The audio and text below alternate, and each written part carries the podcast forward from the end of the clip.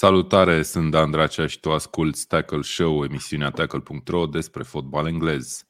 Suntem între etapele 22 și 23 din Premier League, mai precis sâmbătă, chiar înainte de primele meciuri din etapa 23, o etapă care ne așteaptă cu un Arsenal-Liverpool, meciul etapei cu siguranță, iar pentru a vorbi despre această etapă îi am alături pe colegul meu Mihai Rotariu. Salut Mihai!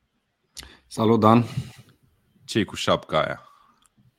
Uh, păi cum îți spuneam înainte, nu am apucat să merg la coafor și am zis să îmi acopăr lipsa frezei cu o șapcă. Da, tu mergi la coafor înainte de fiecare tackle show? De fie... Exact. Dimineața, așa frumos. și îi mai, îl mai avem alături de noi. Invitatul special de astăzi este Ion Alexandru, comentator și jurnalist la Eurosport și la multe televiziuni. Știți vocea, fiindcă va vorbi acum. Salutare, Ion! Salutare tuturor! Dacă știam că vine Mihai cu șapcă cu Liverpool, veneam și eu cu un tricou cu Tottenham ca să fim uh, regulamentari. Da, nu, Mihai e branded întotdeauna, zici că exact. plătește. Trebuie să Nu-l plătește Liverpool? Doamne, nu înțeleg ce se întâmplă. Trebuie să-l plătească Liverpool pentru ce oculta, face ocultă, mă Trimitem un mail, Mihai, și cine știe poate să rezolvă. Oricum, Măcar mare parte din fanii din România cred că eu țin cu Liverpool, deci ok. Nu. E bine. Da, știi cum e, eu e chestia cu comentatul meciurilor la TV, întotdeauna o să te suspecteze lumea pentru tot felul de chestii inimaginabile la care nu te-ai fi gândit niciodată, știi? Inclusiv că țin cu Arsenal, deci ok. Da. Bun. Băieți, uh, vorbim puțin despre meciurile care au fost la mijlocul săptămânii ăsteia uh, și le pun și pe ecran. Acum o etapă 22 care s-a jucat marți, miercuri, joi, uh, cu foarte multe goluri și cu niște meciuri spectaculoase, mai ales ultimul, cel de joi seara între Wolverhampton și Manchester United, interzis cardiacilor, cum mai ziceau comentatorii pe vremuri, victoria lui United, dar hai să încercăm să le luăm puțin pe rând. Uh, Arsenal a revenit cu victorie pe terenul lui Nottingham Forest cu două goluri marcate în a doua repriză um, de Jesus și de Saka. Iar Nottingham Forest a marcat uh, târziu, cred că chiar înainte de prelungiri, dacă mi-aduc bine aminte, uh, prin colegul nostru a Ioanei Mihai. Exact. Care e, e forță acolo.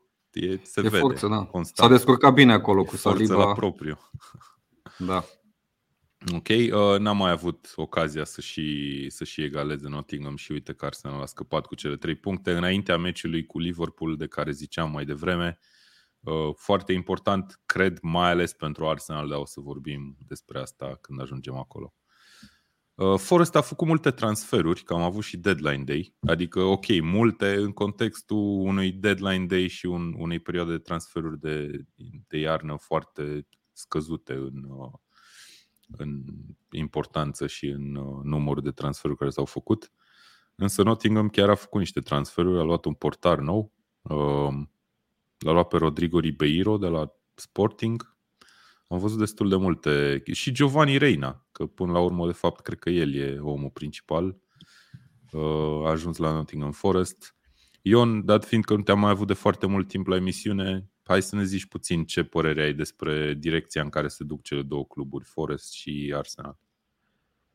Arsenal încearcă să-și găsească ritmul și un atacant. Cred că aici e marea problemă. Defensiva a funcționat destul de bine în acest uh, sezon, dar faptul că marchează Gabriel Jesus uh, în această penultimă zi, dacă nu mă și el era atunci de Mercato, i-a stricat planurile lui Arteta, că putea să ducă la conducere și să zică iar am avut 82% cum s-a întâmplat sezonul trecut uh, pe City Ground din Nottingham, iar am pierdut și ai dați-mi un atacant, uh, s-a vorbit ceva de Benzema, s-ar fi părut o, o mutare foarte interesantă la Arsenal Benzema. Uh-huh. N-a ajuns acolo, uh, rămâne cu Gabriel Jesus și din punctul meu de vedere nu are forță să se lupte la titlu până la final și nici măcar până la mm, luna aprilie, cum a făcut anul trecut. Pentru că două echipe în jurul lor s-au întărit foarte serios, Manchester City și Liverpool. Și uh, nu văd cum ar putea să obțină un parcurs perfect în continuare, astfel încât să fie din nou în lupta pentru titlu. Liverpool deja are un avans considerabil. Arsenal e o echipă care, din punctul meu de vedere, a reușit anul trecut să ajungă la maxim, ceea ce mhm. e ciudat cumva. deși se spera anul ăsta că va fi mai bună și va încerca mai mult și chiar va reuși să câștige titlul, pare că are o viteză în minus. Și asta din cauza faptului că nu a reușit să convingă un atacant de 20-25 de goluri pe sezon să vină și să o ajute în această luptă la titlu. Gabriel Jesus nu este acest atacant. E un tip care arată bine de multe ori în timpul meciurilor, dar nu este eficiența maximă pe care și-o doresc, nu are eficiența maximă pe care și-o doresc uh, fanii lui uh, Arsenal. De cealaltă parte, Nottingham, deja Marinakis ne-a obișnuit așa cumva cu stilul ăsta de a cumpăra o găleată de jucători, a vinde o, un bun, sfert de găleată în iarnă și cealaltă, celălalt sfert, a rămâne cu jumătate cumva, celălalt sfert în vara următoare. Eu, sincer, mă mir că l-a afară pe Cooper. Cred mm. că era omul potrivit la locul potrivit. Nu, nu a venit cu un spirit nou, nu știu ce, a, a câștigat niște meciuri, mă rog, e ok, nu e o problemă, dar cred că pe termen lung Steve Cooper era mai, uh, mai bun pentru ceea ce înseamnă realitatea fotbalului englez. Nu noi Spiritul Santu este un tip care a reușit la echipe de genul Nottingham, adică Wolverhampton, uh-huh. dar uh, nu poate fi acel om care să facă uh, trecerea către o echipă mai bună locul 16 Nottingham. Adică e cam locul ei. Da, da, uite, 14-16. Chiar la venirea lui au câștigat, nu mai știu, două meciuri la rând. Parcă exact a asta. Fost Impactul un... a fost bun. Impactul uh-huh. a mhm. fost bun. Dar nu văd Nottingham să treacă la nivelul Brighton, spre exemplu. Da. Ok, hai că o să, vorbim, o să avem o discuție și despre Brighton, că o să fim. Eu cel puțin exact. am fost ușor decepționat de etapa asta în ceea ce privește uh, evoluția lui Brighton. Ok, uh, Mihai, hai să ne întoarcem puțin la Arsenal. Zim dacă și ție tot partea aia de ofensivă atacant în speță este de fapt punctul minus al lui Arsenal și... Uh, nu neapărat, nu neapărat, Zici că nu uh, neapărat. doar ofensiva. Mi se pare că Arsenal nu mai are aceeași încredere pe care o avea anul trecut. Cred că așteptările fanilor și cred că așteptările întregii echipe, inclusiv a antrenorilor, uh, pune cumva în dificultate, uh, spune mai multă presiune pe jocul lui Arsenal uh, în sezonul ăsta și mi se pare că nu sunt la fel de preciși nici în apărare, de exemplu, în special pe benzi. Uh, și okay, nici în poartă, aș vrea să intervin eu. Și nici, și în, nici poartă, în poartă, da. cred că nu mai sunt la fel de eficienți. Adică au doi portari buni, dar nu au doi portari de clasă. Doi portari care în dueluri unul la unul să scoată anumite mingi. Ok, sunt portari care parează mingi parabile dar nu fac chestii senzaționale. Adică nu sunt la nivelul nu Ederson meciuri. sau Alison, nu? Exact, Practic asta, asta vreau să spun. Sunt o treaptă sub, ok. Nu-ți câștigă meciuri uh, și nu-ți aduc neapărat acea încredere de care ai nevoie. Uh, mi se pare că meciul cu Nottingham este edificator pentru sezonul lui Arsenal, tocmai pentru că Arsenal a avut tot meciul în mână. N-a jucat senzațional în prima repriză, dar până la urmă uh, și-au făcut jocul și au reușit să marcheze de două ori. După care, pe final de meci, după ce a marcat Aoni, uh, cred că s-a instalat un pic panica și am văzut și uh, un clinch între Zinchenko și White la final de meci care cred că spune multe. Ok, Zinchenko la faza okay, respectivă... Că nu e nicio problemă, că e bine să se mai ciondănească. Evident că trebuie să capitalizezi uh, pozitiv pe, pe, pe, pe incidentul respectiv și să nu subliniezi ca un act de indisciplină, dar e, un, uh, e o chestie edificatoare pentru ceea ce se întâmplă în sânul lotului și edificator da, pentru mă rog, Arsenal, Arsenal a avut de-a lungul timpului o tonă de meciuri din astea în care a tremurat la final. Uneori îți iese, uneori nu ți iese și am mai văzut și meciuri de genul controlat posesia și pierdut, da. cum a fost cu West Ham și cu Fulham. Cred că Arsenal are nevoie de, de un meci, uh, eventual o victorie cu Liverpool pentru a reda încrederea necesară să se bată la titlu. Ar fi, ar fi un Și ar dori fanii lui Arsenal. Altfel, dacă nu există o victorie sau dacă se întâmplă o înfrângere în meciul următor, cred că, cum a spus și Ion, e cam gata pentru Arsenal, pentru mm. șansele lor la titlul sezonul ăsta, pentru că și Manchester City și Liverpool, o surpriză pentru majoritatea, merg foarte bine. Leagă rezultate, leagă victorii. Mm-hmm. Ok, bun, hai să mergem mai departe uh, și țin să-i salut pe oamenii care sunt alături de noi în dimineața asta. Valentin ne-a salutat, Ionel, salut și ție. Denis care îl întreabă pe Ion, crezi că Arteta merită prelungirea dacă și anul ăsta termină fără trofeu? Trebuia să da, fie Mihai Ianu și aici. Da, Arteta merită cu siguranță prelungirea. Uh, a reușit să o scoată pe Arsenal dintr-o groapă de formă, de, trofe- de șanse la trofee. Hai că trofeele au venit, dar nu acela pe care și-l doresc ei uh, neapărat. E clar că Arteta este un plus, e un tip uh, energic, tânăr, cu multe idei, ar trebui să continue la Arsenal, dar, dar trebuie să se înțeleagă, am văzut de curând și probabil că ați văzut și voi acea lista celor mai bogați patroni din sport Uh, a lui Deloitte, care îl plasa pe Cronky pe 2 în lume și ar trebui Cronky să înțeleagă că trebuie un atacant foarte, foarte serios. Nu și FFP-ul ce o să cel, zică? Uh, FFP-ul ar trebui să fie hrănit de niște uh, transferuri pe care Arsenal să le facă la alte echipe, pentru că Arsenal nu este tradițional o echipă care să scoată bani din jucători. Arsenal n-a reușit să vândă un uh, Coutinho, la un exemplu, pe o sumă uriașă. Da, corect. Nu, a vândut un uh, Van Persie, a vândut un Fabregas la vremea lor, da, cam atât. E adevărat, dar nu e neapărat un provider de jucători. Ciudat cumva, uh, Guardiola a reușit să mențină uh, lista asta de vânzări, cumpărări pe, mă rog, o sumă, de, o sumă totală de transferuri foarte interesantă, dar cred că e foarte important să înțeleagă, are nevoie de un atacant, are nevoie de un Ivan Tony nu știu, asta e părerea și eu zic mea. la fel. Dacă era Mihai Ianoș și aici cu noi, te contrazicea și zicea că Tony nu valorează niciodată 80 de milioane sau cât se cer pe el. Da, nu știu exact. Dar, da. Valoarea o dă atunci când este cumpărat. Exact, nu, într-un nu fel, da.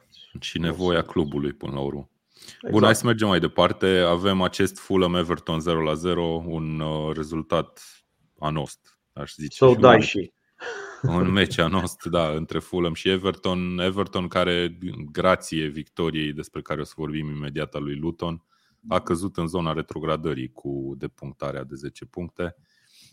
Viață grea acolo la Everton și uite că Luton, ca să trec foarte uh, lin și la meciul ăsta, Luton impresionează din punctul meu de vedere. A avut foarte multe meciuri și cu echipe mari pe care ori le-a pierdut la un singur gol, ori chiar a reușit să scoată ceva din ele. Mi se pare că e o echipă foarte, uh, cum să zic, nu neapărat de speriat, dar de care trebuie să ții cont, trebuie să ai grijă la meciurile cu el, cu Luton.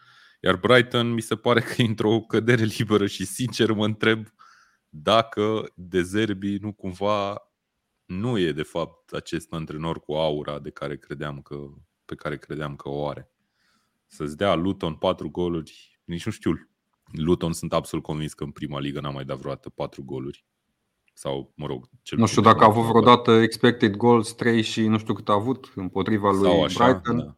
Păi Brighton care are de regulă de, Da, nu se măsoară expected goals de când e, e Luton în Premier da, League. Da, exact. da. da. Uh, vreau să vă mărturisesc că eu cu Mihai Rotariu am avut o discuție lungă în privința noului antrenor de la Liverpool în urmă câteva zile, nu știu, ieri al alteri. Uh, și Mihai mi-a spus așa, băi, lista e foarte bună, e foarte mișto, toți sunt buni. Hai să nu. Uh, dar se pare că De Zerbi atunci când a auzit că e pe lista lui Liverpool a ratat interviul de angajare. Uh, a pierdut un autobuz, n-a ajuns la timp, i s-a închis ușa în nas, genul ăsta de, de chestie. Luton este o poveste absolut incredibilă.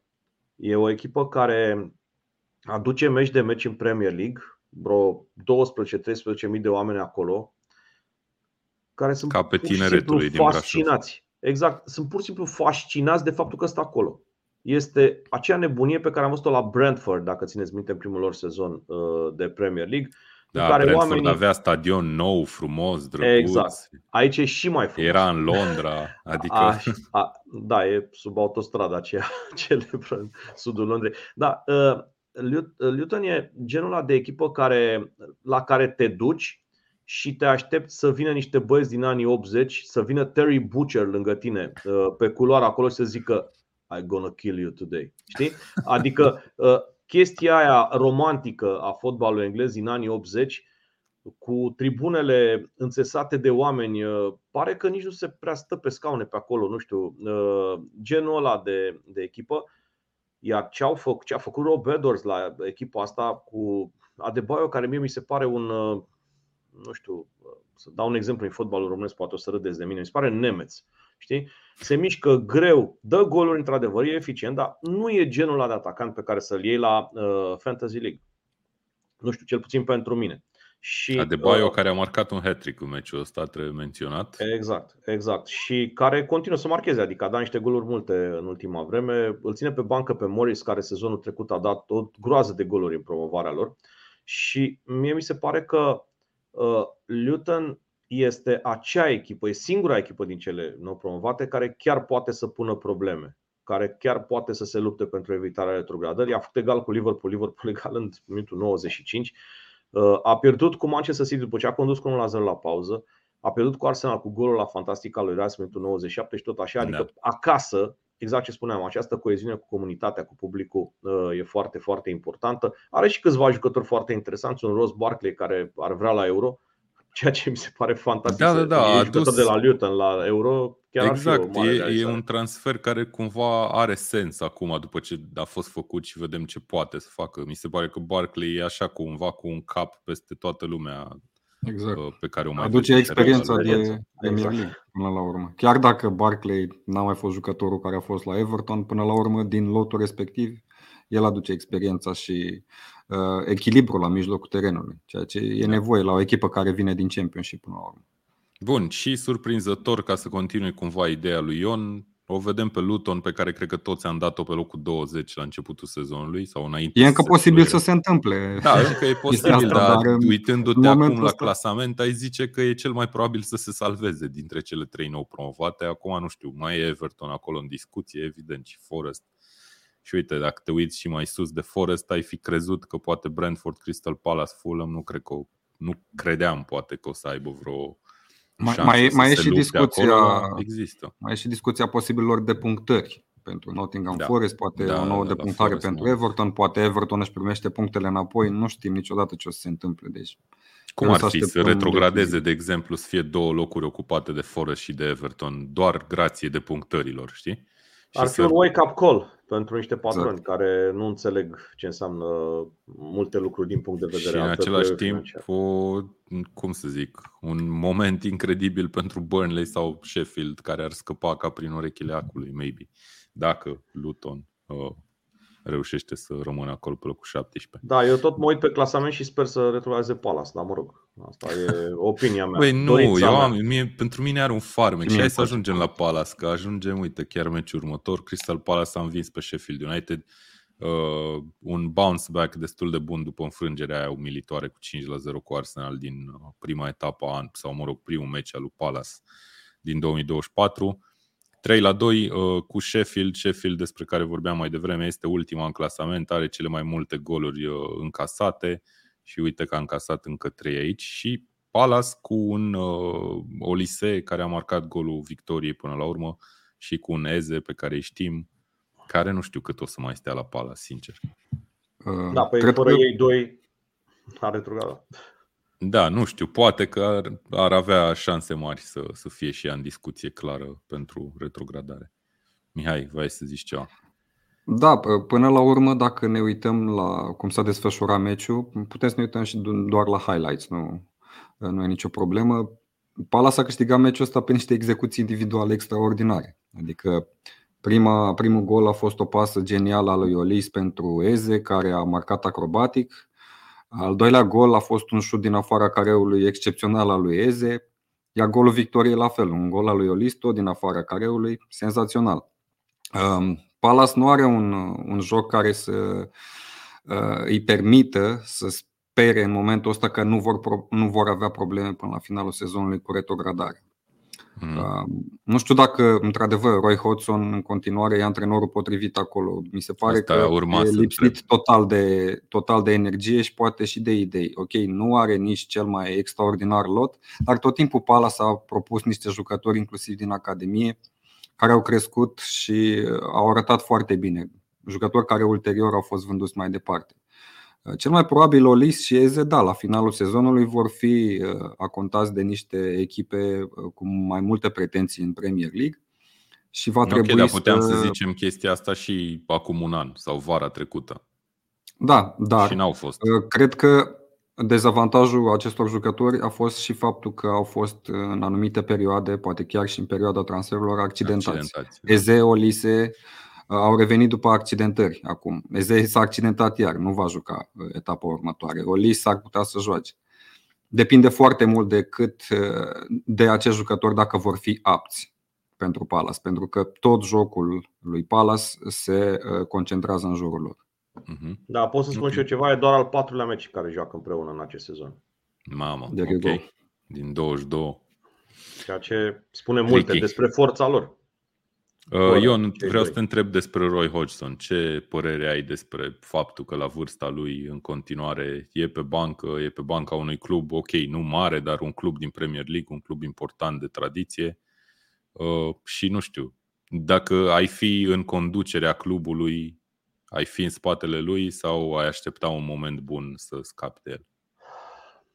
Mie îmi place foarte mult de Roy Hodgson. E, e, e un, un personaj. Simbol. E un da. simbol, exact, pentru uh, tot ce s-a întâmplat în fotbal în ultimii mulți ani, vreo 50 chiar. Uh, dar uh, faptul că încerci de fiecare dată să te salvezi cu un tip de 70 plus ani de la retrogradare nu dovedește viziune. În locul tău, în jurul tău sunt niște echipe care fac niște investiții serioase sunt niște echipe care reușesc să schimbe uh, filozofia clubului. Mă, mă gândesc în primul rând la Bournemouth. Mie Bournemouth mi se pare un exemplu foarte bun de schimbare așa de gardă. Investițiile au fost ok, nu groaznic de mari, dar aducerea lui Raola e un semnal că merg mai departe, că încearcă să uh, rămână în Premier League uh, da. pe mai mult timp. Și uite că Bournemouth etapa asta face egal la West Ham, o echipă care a impresionat în acest sezon. Dar uh, revenim puțin la uh, Crystal Palace, e nevoie de o schimbare mai profundă în cadrul clubului. Nu am văzut uh, jucători interesanți aduși la club. S-au bazat foarte mult pe faptul că au niște băieți tineri și foarte uh, interesanți pe acolo prin club și dacă găsești ceva prin Championship, e minunat. Cam asta a fost filozofia de transfer a clubului. Mm-hmm. Și, da, trebuie și... Să, și trebuie să vedem exact uh, ce urmează pentru ei. Da, cred că la finalul sezonului ar putea să fie un moment de stat de declic în care se schimbe cumva strategia grosomodo a clubului. Nu, și, și pare că John zici... Texter are bani să investească, adică nu e Plus că nu Steve Parrish, care e chairmanul clubului, este un tip foarte inteligent și care a avut succes pe multe planuri în business și așa mai departe. Nu cred că nu-l duce capul să facă niște, niște schimbări. Uh, bun, că ziceai de transferuri, Crystal Palace l-a adus de deadline day pe Adam Wharton de la Blackburn din Championship și cred că eu nu știu foarte multe despre acest jucător, dar am văzut că presa britanică e nu știu, îl consideră unul din transferurile iernii, practic. Da, l-am comentat în Cupa Angliei, uh, etapa precedentă, uh, la Blackburn. E un tip foarte serios, așa. Are o alură din asta de om care își face treaba foarte bine. Dar exact ce spuneam, ai din Championship un jucător bun, hai să-l luăm pe acela. Nu e genul ăla de investiție care să te ducă mai departe, care să te, ducă, să te aducă în prim plan. Nu zic ca uh, Steve și acum să fie Marinakis și să aducă 114 jucători într-o fereastră de transferuri, dar trebuie să încerci să aduci niște jucători care să te ducă la nivelul următor. Crystal Palace e acea echipă care vrea să termine prima deasupra liniei, nimic mai mult. Da, ok. Bun, uh, hai să vedem ce comentarii ne-au mai zis, ne-au mai dat oameni, oamenii. Denis ne-a scris mai devreme despre Brighton că sunt absențe multe și că au pierdut jucători foarte importanți. Da, mă, dar Brighton da. are, pentru mine Brighton e echipa aia cu 30 de jucători în care poate să intre oricare 11 din aia 30 cumva. Și adică în continuare au folosit sistemul rotației la fel cum a folosit și în sezoanele precedente. Adică, ok, au pierdut Caicedo și McAllister, două jucători importanți la mijlocul terenului, într-adevăr. Dar mm-hmm cum ai spus și tu, Dane, tot timpul erau uh, obișnuiți să peciuiască lipsa unui jucător sau altuia, ceea ce nu s-a mai întâmplat în sezonul ăsta. Poate și faptul că au jucat în cupele europene le-a dat cumva planurile peste cap. E clar că e o echipă care are o filozofie diferită. Nu pot să se bată niciodată la titlu în Premier League, poate nici la locurile de Champions League. Ei vor fi obișnuiți să vândă tot timpul jucători și până la urmă cred că ăsta e obiectivul lor principal, să crească și să vândă mai departe, un adevărat Ajax al Premier League-ului. Mm-hmm. Ok, Valentine scrie dacă vând la vară Eze și Olise de Crystal Palace, zice cred că vor retrograda sezonul viitor, cum a zis și Ion, practic, mai ales că din Championship vin echipe super bune, ne scrie Valentin. Iar Cristian te salută pe tine, Ion, cel mai bun jurnalist din România. Jurnalist sportiv. din România. Ar trebui da, să adaug. mulțumesc, mulțumesc mult de tot, dar uh, trebuie să ne concentrăm cumva pe ce vorbim aici. Asta Bun, cel Aston mai bun Villa. Aston Villa ne așteptam să bată pe Newcastle și iată că a sărit surpriza aici. Mihai ne zicea, a, dar nu e nicio surpriză, deși el probabil la ediția E o mare surpriză. E o mare surpriză, nu? Mă rog, în tur 5 la 1 pentru Newcastle, în retur uh, pe Villa Park 1 la 3, deci Newcastle reușește surpriza, urcă pe locul 8 în clasament. Și Cine da, vrea să o bată pe Aston Villa să caute pe Dihau. da. Așa arată. Cam așa ceva. Bun, o victorie în foarte faze bună fixe, pentru nu? Newcastle și uh, Aston Villa a căzut pe locul 5 în clasament și are două meciuri fără victorie. Are o singură victorie în ultimele 5 meciuri, dacă ne uităm la forma echipei. Not great pentru o echipă care era pe locul 3 puțin mai devreme în clasament. Și un alt antrenor care ar trebui să fie pe lista de interviu a lui Liverpool, care după ce păi da, eu mi-aduc aminte că emisiunea, emisiunea trecută Mihai nu prea avea o listă foarte lungă și acum ziceți că e o listă Nu, nu, nu, vor, vorbeam despre lista care s-a vehiculat în presă. Hmm. Pe, pe lista respectivă era și una Emery. Da, ok. Uh, ce trebuie să facă Newcastle ca să urce mai sus, băieți? Că e pe locul 8, ok, era și mai jos înaintea victoriei astea Uh, Ion, vreau să te întreb, nu știu, crezi că au fost speriați iarna asta de financial fair play oamenii de, mă rog, e probabil se aplică la toate echipele din Premier League, dar mai ales la Newcastle, cred eu că e o discuție de avut. Da, înaintea prima etape, care a fost Newcastle Aston Villa, dacă țineți minte 5-1, uh, Amanda Stavely a venit la centrul terenului pe St. James's Park în fața peste 50.000 de oameni și a spus e doar începutul, vreau să fiți în spatele nostru. Uh, mi s-a părut așa o declarație foarte curajoasă și în același timp uh, care obligă. Faptul că în Champions League a nimerit într-o grupă îngrozitoare, asta e, asta e situația. Eu cred că din orice altă grupă Newcastle s-ar fi calificat cel puțin în Europa League. Iar în ultimul meci cu Milan, șanse da, și acum, da. da, exact, dacă reușea să apere acel 1 la 1 cu Milan, dar a avut să câștige și să meargă mai departe în Champions League, dacă țineți minte finalul partidei alea. Mm-hmm. Uh, să dea gol, dacă nu mă înșel, Samu Ciucueze uh, pentru Milan uh, în minutul 90 sau cât a fost acolo. Mm, mi se pare așa o chestie care se întâmplă odată în viață. Dar uh, revenim puțin la Newcastle.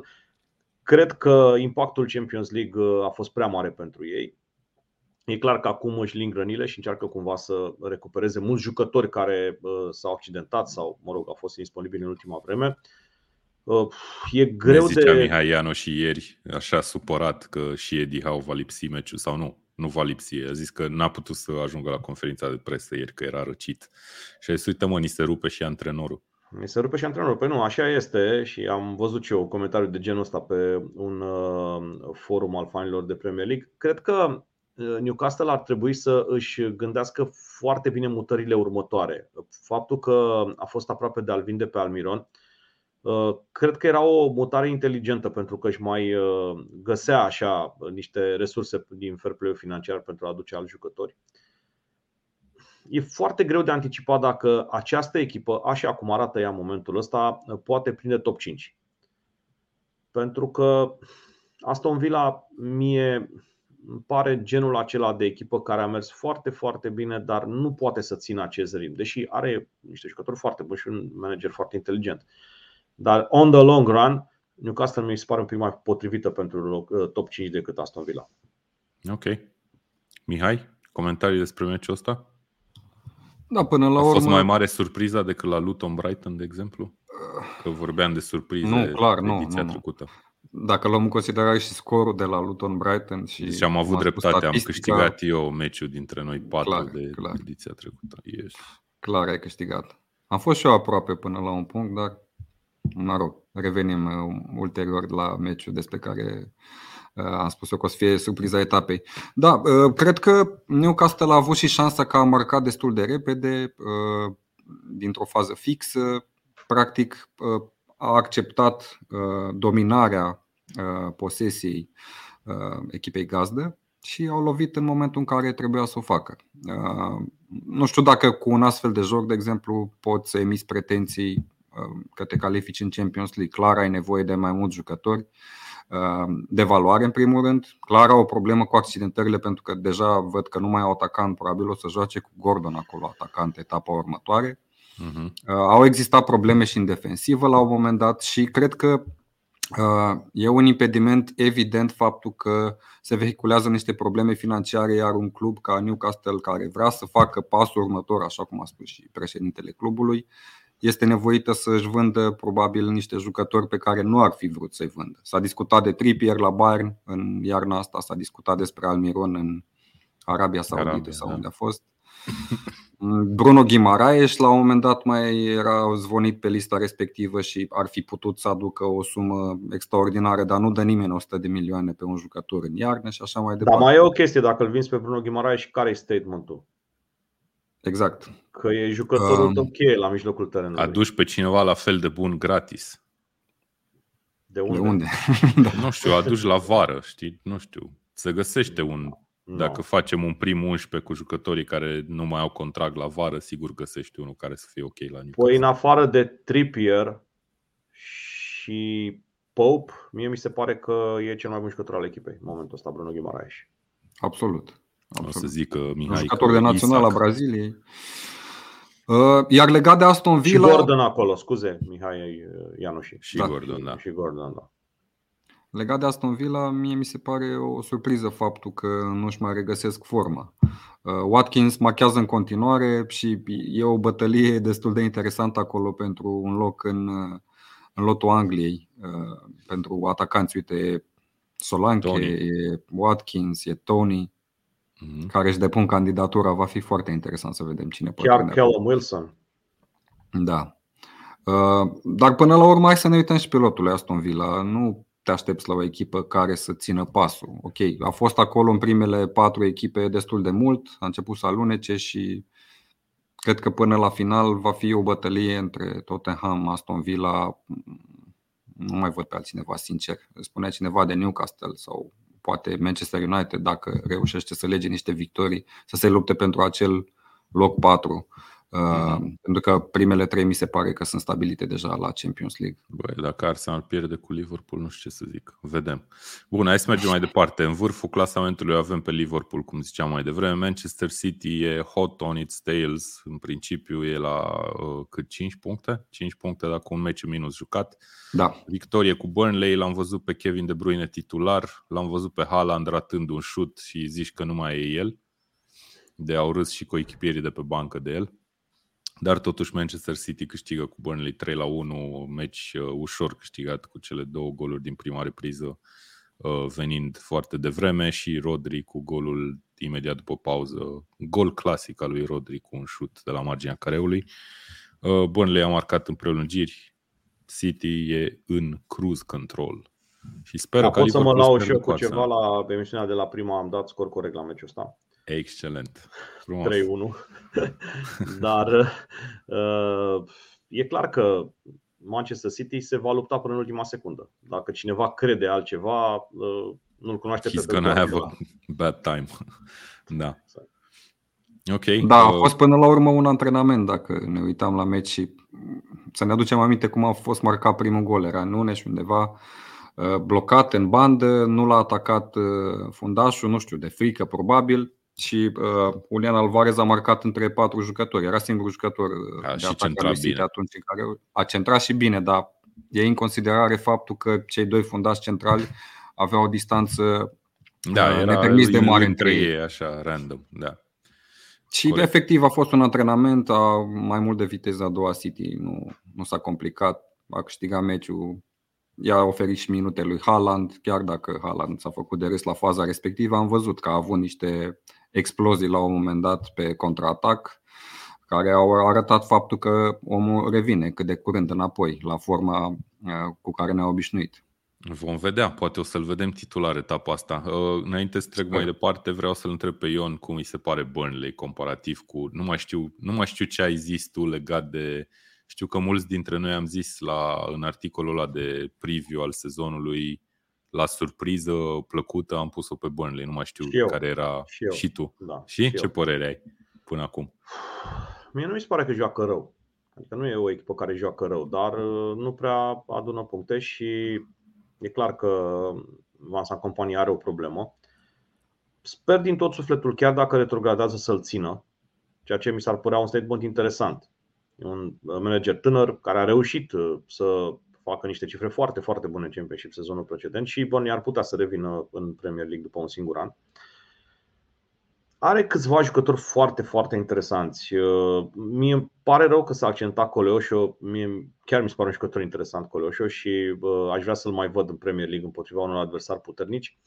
Sunt și alții care uh, ar putea să facă niște lucruri mai bune, însă trebuie să ținem cont că Burnley a trecut de la Sean Dyche, care juca la 0 la 0 și dacă dădea un gol la o fază fixă în minutul 82 era bine, uh-huh. la companii care vrea să joace, care se duce pe adversar, încearcă să țină de minge. Ok, pe Etihad e aproape imposibil tu Burnley să domini jocul, dar cu alte echipe chiar mi s-a părut că au încercat și uh, asta e o dovadă că Vincent Company face o treabă bună acolo totuși.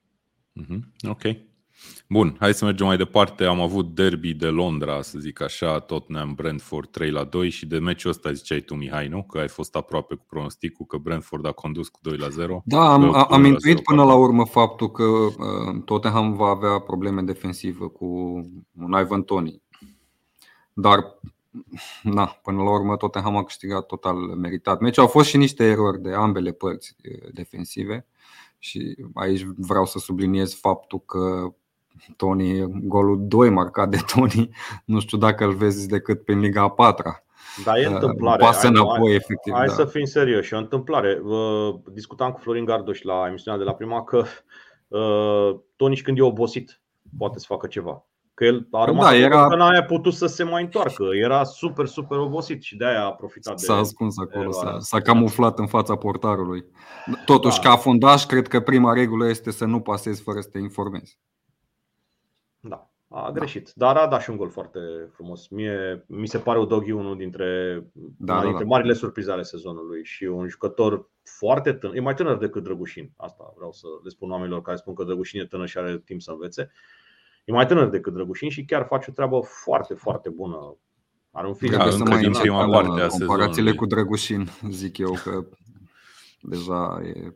Ja, uite, ne zicea Ion înainte de emisiune că e ziua lui azi. Da, la, la mulți ani, Drăgușin. Da. La mulți ani, Radu Drag, dacă cumva se uită la Tackle Show. Bineînțeles că să știe uită. că e apreciat și sperăm să-l vedem titular cât mai repede. L-am văzut pe teren și în meciul ăsta, a intrat pe final în locul lui Madison, dacă nu mă înșel. Uh, am văzut și fazele alea cu Mopei care a sărbătorit golul lui de 1-0 printr-un gest din ăla de aruncat săgeata de darts și după aia a fost tachinat la, la rândul lui de cei de la Spurs. Da, Madison a explicat foarte clar de ce sărbătorește așa, adică nu are legătură cu adversarul. El Bine, e, e Mope, Ion, adică să acela, da. Da, e prieten cu tipul acela, uite, îmi scapă numele, care a ajuns la 16 ani în finala campionatului mondial de darts, care e fan Tottenham, e născut acolo, lângă stadion și pentru el a făcut prima dată acel gest. Uh, da, sunt lucruri care uh, se întâmplă. Mie, uh, pe mi se pare un tip talentat, dar venit parcă dintr-o altă liga bunului simț. Și asta de multe ori s-a întâmplat. Adică nu e prima dată când are ieșire de gen, o ieșire de genul ăsta. Dar, na. Câinele Mope, nu? Noi spuneam așa? Nu, da, da, Vlad, Vlad îi zicea așa. Da, da, e un tip care își face treaba totuși, să știi. Adică chiar mie, mi se pare că pe unde a fost, ok, n-a avut uh, o formă foarte bună în ultimii ani, dar pare că se simte un pic mai bine la Brentford și ar putea să fie o soluție bună. Ok. Uh, te mai întreb speranțe pentru tot ne-am dat fiind că ești fan care, care ar fi o poziție bună ocupată la finalul sezonului? Orice peste Semnez Arsenal, nu? pentru clasamentul ăsta. Nu, semnez pentru clasamentul ăsta, e ok. No, no, no. Stop okay. the count. Acum, acum semnez pentru clasamentul deci ăsta. Să, ved- să vedeți Champions League, practic. Da, e, uh, e un obiectiv important Champions League. Uh, a fost întrebat și Ange Postecoglu dacă mai visează la titlu și a fost foarte simpatic, ca de obicei. A zis că nu s-a terminat sezonul. E normal că sper, adică e care. Tu nu speri sau nu? Nu vrei tu? Sau întreba jurnalistul. E, mă rog, uh, stilul ăsta lui. Da, locul 4 mi se pare un loc bun Dacă mm. e să fie 3 ar fi extraordinar, dar 4 mi se pare un loc foarte bun. Dacă știți pe cineva în jurul vostru sau vreun prieten care înaintea sezonului spunea că tot am terminat în top 4, vreau să mi-l prezentați și mie pentru că am niște șampanie pe aici în casă și vreau să o dau. Nu Ia cred că exista cineva să, să se gândească la începutul sezonului, după ce Tottenham l-a vândut pe Harry Kane și manager a venit un băiat din Australia. Păi nu știați voi de băiatul din Australia. Aia păi da, dar știam de băiatul din Australia, dar e vorba de conexiune. Pentru că indiferent cât de bun ești tu și cum vrei tu să faci treaba, dacă băieții nu răspund bine, nu are cum să iasă. Da, uite, băiatul din Australia e foarte bun, se dovedește până Este la urmă. foarte bun, într-adevăr. Fii atent că am deschis predicțiile tackle.ro 2023-2024 și mă duc la întrebarea aia cu top 5 sau cum Dumnezeu, să vedem dacă e cineva care a pus pe tot neam în top 4. Foarte interesant ar fi dacă ar fi cineva. Uh, până acum nu, nu, nu. Recunosc că eu am zis 7. Așa, în capul meu. Nu mai țin minte dacă am zis da, acolo, dar în capul meu era 7. top 6. Băi, n-a pus-o nimeni în top 4, incredibil. Da, n-a pus-o nimeni N-aș în top 4 zis. pentru că Harry Kane a fost un jucător exponențial pentru Tottenham și era uh, aproape imposibil să te gândești că va fi înlocuit cu succes. Nici acum nu sunt foarte convins că e înlocuit cu succes, dar, dar din sistem și din entuziasmul pe care îl generează Ange Postecoglou a putut să ajungă până la urmă la niște cifre foarte bune, la niște un număr de puncte mai mult decât rezonabil în uh, această parte a sezonului. Această victorie cu uh, Brentford este victoria uh, discursului din pauză. Se întâmplă de multe ori chestia asta. Echipele ies revitalizate de la vestiare și iată că într-un interval foarte scurt tot am dat trei goluri și aș vrea să-l văd pe Madison mai bun, aș vrea să-l văd pe Madison la turația dinainte de accidentare, pentru că este un element extrem de important.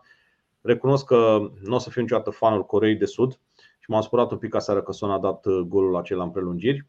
Dar asta adică e situația. l-ai fi înapoi la club asta zici. Bineînțeles, ca pe Papesar. Papesar deja s-a întors. Mă rog, e, e un lucru foarte bun că s-a întors. Uh, cu toți jucătorii valizi, Tottenham se poate bate cu oricine. Nu zic că bate pe oricine, se poate bate cu absolut oricine în acest sezon. Uh-huh. E o victorie uh, bună, e o victorie care vine foarte, foarte bine. Ok, moving on. Hai să vedem ce a făcut Liverpool. A, păi n-a făcut decât un 4 la 1 cu Chelsea. Ce zici, Mihai? Subțire. Uh, cred că na, e un rezultat așteptat, fără nici cea mai mică aroganță și asta nu la chestia asta nu vreau să subliniez uh, forma extraordinară a lui Liverpool, ci faptul că Chelsea în continuare se află în căutări. Uh, e un sezon uh, de sacrificiu până la urmă. În momentul în care aduce atât de mulți Încă jucători un tineri. sezon de sacrificiu. Da, păi în momentul în care au făcut transferurile pe care le-au făcut, cred că se așteptau și cred că se așteptau inclusiv la faptul că este posibil să fie sancționați din prisma nerespectării regulilor de financial fair play. După ce au Uite ales să-l, să-l aducă pe Caicedo pe suma pe care l-au adus, ulterior au mai făcut niște cheltuieli, știind practic că, ok, e posibil să fim sancționați, dar măcar ne asigurăm un viitor pe următorii 3-4 ani. Avem cam cei mai buni jucători tineri la ora actuală, în special mijlocași, și putem să construim în jurul lor, astfel încât în 2-3 ani poate să ne luptăm la titlu. Nu știu citeam dacă. o chestie, stai mă puțin, citeam o chestie da, apropo de transferuri și Chelsea, că de, uh, în fereastra asta de transferuri de iarnă de anul ăsta s-au cheltuit în tot 19 cluburi din Premier League au cheltuit în total cu 200 și ceva de milioane de lire mai puțin decât a cheltuit doar Chelsea anul trecut în aceeași perioadă. Da. is, da. este un lucru relevant pentru filozofia um, de management până la urmă a clubului lui de la Chelsea. Uh, dar, mă rog, asta a fost un meci fără istorie. 28 de șuturi, 13 pe poartă, 4 uh, bare, record în Premier League pentru Darwin Nunes. A fost un spectacol pentru fanii care au fost în tribune la Liverpool până la urmă. Nu știu dacă au fost vreo moment în care a existat vreo emoție referitor la rezultatul jocului, la Hai cum te a arătat atent, jocul. Iar... Apropo de emoție, te întreb așa, Chelsea ar fi trebuit să aibă penalti la căderea lui Gallagher? Eu cred că da, personal. Absolut nu. Absolut nu. Poate mai degrabă, poate mai degrabă. Eu nu voiam să te întreb despre decizie, la... voiam să te întreb dacă s-ar fi putut scrie altfel meciul dacă se dădea a. penalti și marca Chelsea. A, nu, nu, nu cred. Liverpool deci, cred că a demonstrat sezonul ăsta în multiple rânduri că deși a fost condus, a reușit să întoarcă uh, soarta partidei până la final. Deci nu știu dacă Chelsea marca acolo, cumva Liverpool avea un impediment ca să câștige partida. Ei okay. oricum își văd de joc, indiferent de rezultat. Iar relevant este faptul că la golul 4 efectiv au atins toți jucătorii mingea, inclusiv portarul, până când mingea a intrat în poartă. Să treacă mingea Sunteți pe la cei toți mai jucătorii. buni, bă, Mihai. În momentul ăsta, da, sunt de acord cu tine. Da. În momentul ăsta. Dar am zis că Liverpool are cel mai bun joc în momentul în ulti, din ultimele luni. Ce va fi pe viitor, nu știu. Dar da, mă surprins foarte bine. tare, mă surprins foarte tare. Ai zis, nu pentru că Liverpool a fi jucat bine, a jucat Chelsea. Nu, Liverpool a jucat foarte bine. Nu, a jucat și foarte punct. bine. Nu, a, zis, nu, a zis că nu e o surpriză faptul că Liverpool a câștigat, dar trebuie să luăm în considerare și faptul că Chelsea se află într-o perioadă de regăsire până la Orice urmă. adversar ar fi venit pe Anfield în seara aceea ar fi luat patru goluri. Ion, vreau să Manchester întreb, City. Vreau să te întreb două chestii despre Chelsea. Unul la mână, am vorbit de multe ori despre echipe care ratează Europa, că au șanse următorul sezon să aibă rezultate mult mai bune, fiindcă au programul mult mai ușor. Da, Chelsea are șanse să rateze din nou Europa. Bun, asta deci nu se aplică ei. chestia asta și în cazul lui Chelsea. Asta unul la mână și doi la mână vreau să te întreb de Pochettino efectiv ce părere ai, dacă e omul potrivit acolo după jumătate de sezon și Chelsea acolo la mijlocul clasamentului. Depinde ce își dorește tot Bălii.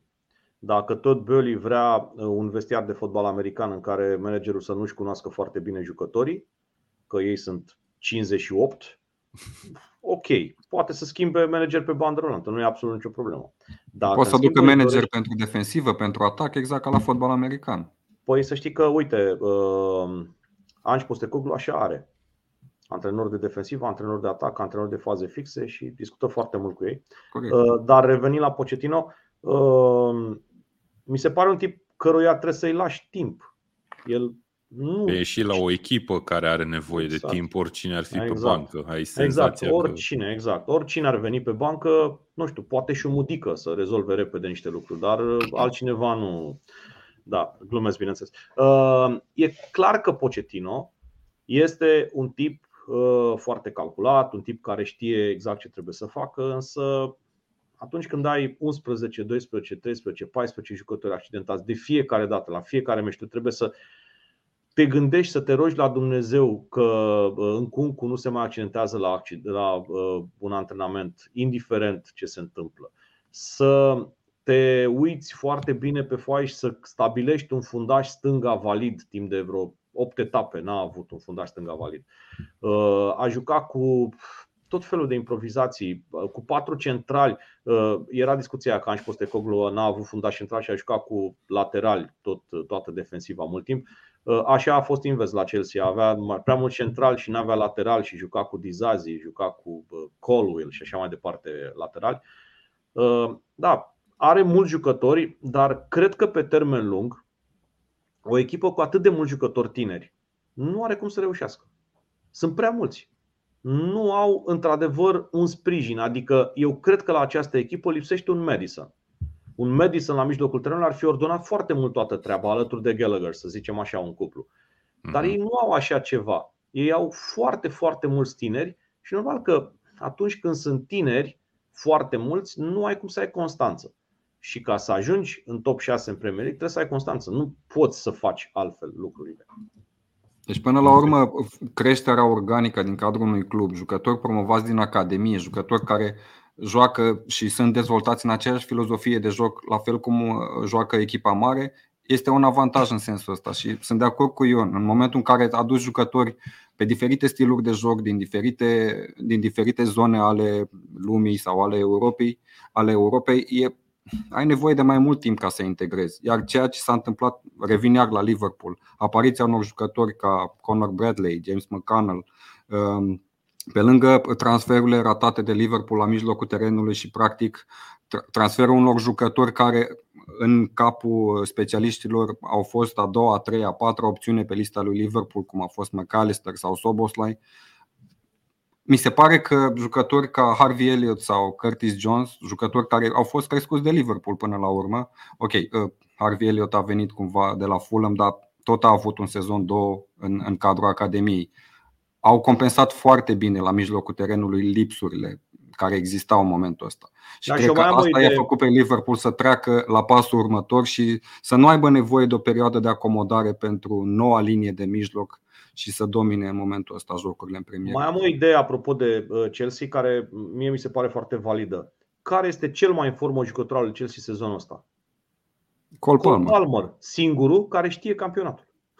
E foarte da. simplu. Sunt foarte mulți veniți de toate colțurile lumii și Cole Palmer știe foarte bine campionatul, știe foarte bine ce trebuie să facă. Da, uite că nici Cole Palmer n-a jucat la City înainte să zici că băi, e un jucător are care... Are o experiență, are totuși o experiență. Da, e mai degrabă de pe bancă cumva experiența aia. Da, Plus dar da, e o surpriză plăcută din punctul care nu au jucat deloc. Lavia nu a jucat deloc până acum, mi se pare absolut incredibil. În Cuncu, nu știu, cred că are 25 de minute sau 50 de minute în toate meciurile. Bine, dar el a fost accidentat o tonă de timp. Păi așa este, dar și Lavia la fel. Dar de ce, de ce ei până la urmă nu le face Uite, o Florentin ne zice medicală? Caicedo, într-adevăr, știe campionatul Caicedo mai bine decât știe Palmer. campionatul, corect, decât, mai bine decât Palmer, dar nu poate fi un jucător decisiv. Caicedo da. poate fi un măturător un jucător care să te ajute foarte mult din punct de vedere defensiv, să fie acolo o caracatiță în fața careului, dar nu e genul de jucător care să-ți decidă meciuri. Cole Palmer chiar decide meciuri. Cole Palmer a dat niște goluri foarte importante sezonul ăsta pentru Chelsea. Acel 4-4 cu City ar fi trebuit să fie începutul unui drum. Că n-a fost, da. mă rog, e altceva. Da. Nu te-ai fi așteptat ca Cole Palmer să fie decisiv în FPL în sezonul ăsta. Bun, hai să trecem mai departe. Avem un West Ham Bournemouth care s-a terminat 1 la 1 cu un gol uh, foarte rapid venit de la Solanki uh, și egalare West Ham în repriza a doua prin penaltiul lui Ward Prowse. Uh, not much to say, sincer, decât că, Brighton, că Bournemouth este cea mai bună echipă din, de fotbal din Anglia, după cum uh, bine știm, și merită orice rezultat, orice punct uh, câștigat. Dacă ne uităm în clasament, West Ham e pe locul 6, dar e la distanță destul de mare de Aston Villa s-a mai apropiat practic după, Aston Villa, după ce Aston Villa a pierdut etapa asta, însă nu cred că poate fi vorba de un potențial de Champions League pentru West Ham. În schimb, Bournemouth stă bine mersi în zona aia a nimănui, nu are nicio emoție nici pentru cupele europene, nici pentru retrogradare. Și da, nu știu, dacă mai vreți să spuneți ceva până să mergem la Cred că etapei. aș vrea să subliniez doar debutul destul de trist pentru Calvin Phillips, care a oferit practic asistul pentru Solanke la primul gol. În rest, da, mi se pare că West Ham se află cumva într-o zonă de rătăcire mm, și faptul că nu au un atacant clasic acolo în față, în continuare joacă cu Bowen sau că nu e Bowen, poate Antonio, uh, cred că îi încurcă foarte mult. Mai ales că vine o perioadă destul de aglomerată, meciuri din 3 în 3 zile, o să vedem unde vor ateriza West Ham până la urmă. Uh, Cristian ne scrie că poate a văzut o statistică interesantă că într-un clasament al formei West Ham e pe 2 și Bournemouth pe 4, nu știu dacă e chiar așa. West Ham n-a mai câștigat de 3 meciuri, are 3 egaluri da. la rând după meciul ăsta. Bournemouth nici ea n-a mai câștigat de 3 meciuri, deci nu cred că poate fi vorba de așa ceva. Dacă stai să te uiți la Liverpool și City, care au cât 4 victorii la rând fiecare. Da. Uh, Ion, West Ham cât de sus crezi că poate merge cu o echipă de genul ăsta? Locul 6 e deja prea sus sau? Da, pare deja prea sus. Uh, teoretic ar trebui să aterizeze undeva pe 7 sau pe 8. Aici uh, Depinde foarte mult uh, de ce face Manchester United. Sigur că Newcastle o va depăși, dar depinde ce va face Manchester United. Un Manchester United care mi se pare cea mai mare necunoscută a sezonului, mai mare decât Chelsea. Hai să vorbim că... despre Manchester United. Da, am răgușit un pic la meciul ăsta. Am răgușit Ai răgușit un pic. În ultimele 5 minute chiar a fost, cred că, spectaculos rău. Uh, cu golul lui Măino care a câștigat meciul 4 la 3 după ce Wolves a revenit spectaculos în, nu știu, 85 și 95, cred că a dat golurile, ceva de genul ăsta. N-ai fi crezut. Uite, dacă, erai, dacă ești fan Manchester United, ziceai, a, în sfârșit câștigăm și noi lejer la 3-1 da. și totuși n-a fost așa. Da, nu o să-i dau nu, știu numele, ce niciodată. Da, nu să-i dau numele colegului de la prima care mi-a dat uh, mesaj la golul de 3 la 3 o față din aia așa. Știi? Uh, în timp ce comentam. Uh, e, e unul din meciurile sezonului. Chiar dacă am avut într-adevăr multe meciuri foarte spectaculoase, inclusiv acel Chelsea City de care vorbeam 4-4. Manchester United este acel gen de echipă care te poate duce în paradis și în iad în 10 secunde. Adică pur și simplu nu mai mult. Nu, nu, e chiar așa este. Uh, a jucat atât de bine prima repriză, mi s-a părut cea mai bună repriză a lor, mai bună decât uh, au făcut-o cu Chelsea. Excelent au jucat, uh, disponibilitate la efort, Rashford care a valsat pur și simplu pe acolo, a jucat foarte, foarte bine și împotriva unui adversar care pe teren propriu chiar a făcut o treabă foarte bună sezonul ăsta. Victorie împotriva lui Tottenham, împotriva lui City, adică lucruri interesante, dar e absolut incredibil cât de repede se poate schimba starea de spirit la această echipă. Au căzut pur și simplu, a fost ceva incredibil. Iar golul lui Mainu este uh, venit din uh, genialitatea lui de copil, uh, fără niciun fel de presiune. Da, da, și... pare că a fost așa genul ăla de fază în care YOLO nu, nu te gândești prea mult că riști să exact. pierzi ultima Dar nici nu avea, dacă te uiți la faza respectivă, nici nu, nu prea avea soluții ce să facă. Au luat-o el, efectiv. A fost un gol senzațional și apropo și de discuția așa, pe, care, pe care o aveam cu, cu Ion, spunea că am discutat uh, ieri, uh-huh.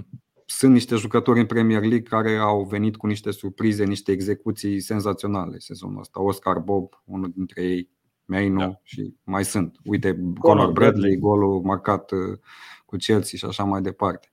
Dar, Uite, într-adevăr, Manchester United uh, e un paradox.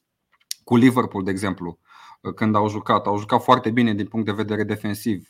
Au stat extraordinar din punct de vedere tactic. Liverpool nici nu a prea avut foarte multe ocazii. Acum au avut două instanțe în care au condus de fiecare dată la două goluri diferențe, iar Wolverhampton a marcat golurile destul de facil dacă ne uităm la cum stăteau jucătorii în teren. Cred că contează foarte mult și, ca și în cazul lui Arsenal, nesiguranța pe care o afișează portarul și la fazele respective. Mi se pare că poziționarea portarului a fost ușor, uh, mă rog, nu sunt uh, acum specialist, dar a dat de, da, de, de bănuit până la urmă, nu știu. Uh, mi se pare că câteodată are lipsă de, de concentrare la anumite faze, inclusiv la golul de 3-3, la care efectiv s-a uitat la minge, n-a, nici n-a încercat măcar să plonjeze pentru fotografie. Întreabă Cristian dacă ar fi benefic o numire a lui Jose Mourinho la Manchester United. Eu cred Totdeauna că e benefic o, o numire a lui Jose Mourinho la orice echipă. pentru campionat și pentru Din vară la FCSB. Total de acord. Bine, la FCSB oricine. Uh, am aici eu o chestie pe care vreau să o rezolv. Uh, nu ai pus mesajul pe ecran, dar uite Îl să punem, nu e nicio da. problemă. Așa. Uh, există o Biblie a pronunților. Se numește Forvo. Uh, forvo.com le urez succes oamenilor să caute cum se pronunță Luton sau nu e chiar I, e un a, mă rog, e o pronunție de-a lor. Uh, la fel cum se pronunță și Rubliov, adică apropo de uh, discuții din astea la tenis, e o mare dispută pentru că toți comentatorii Eurosport pronunță Rubliov, ca și al cheamă pe băiat. Mm-hmm. Și Așa asta se pronunță în română, teoretic, sau în rusă. Da. În rusă, da, mă rog, nu contează. Noi o să-i zicem Luton în continuare. Luton. Da, e It's cum, fine. Or, e o, Am avut probleme și cu Leicester și cu Tottenham. Da, cu Leicester, și... lasă o naibii că nu știați voi engleză, că n-ar trebui să ai probleme cu Leicester sau cu mm. Hull, cum mai zici tu, ai mai zis Hull din când în când în loc de Hull. Sau cine eh. a mai zis Derby, câteodată cineva în loc de Derby și așa mai departe. Aici... Bournemouth. Da. Bournemouth. Că sunt multe echipe.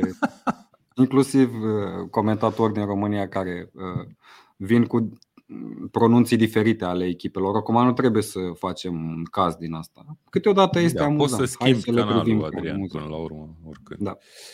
Uh, bun, cam asta a fost etapa 22 și înainte să dăm niște pronosticuri poate și pentru uh, etapa asta, uh, numai puțin să văd că am greșit niște chestii aici, aparent.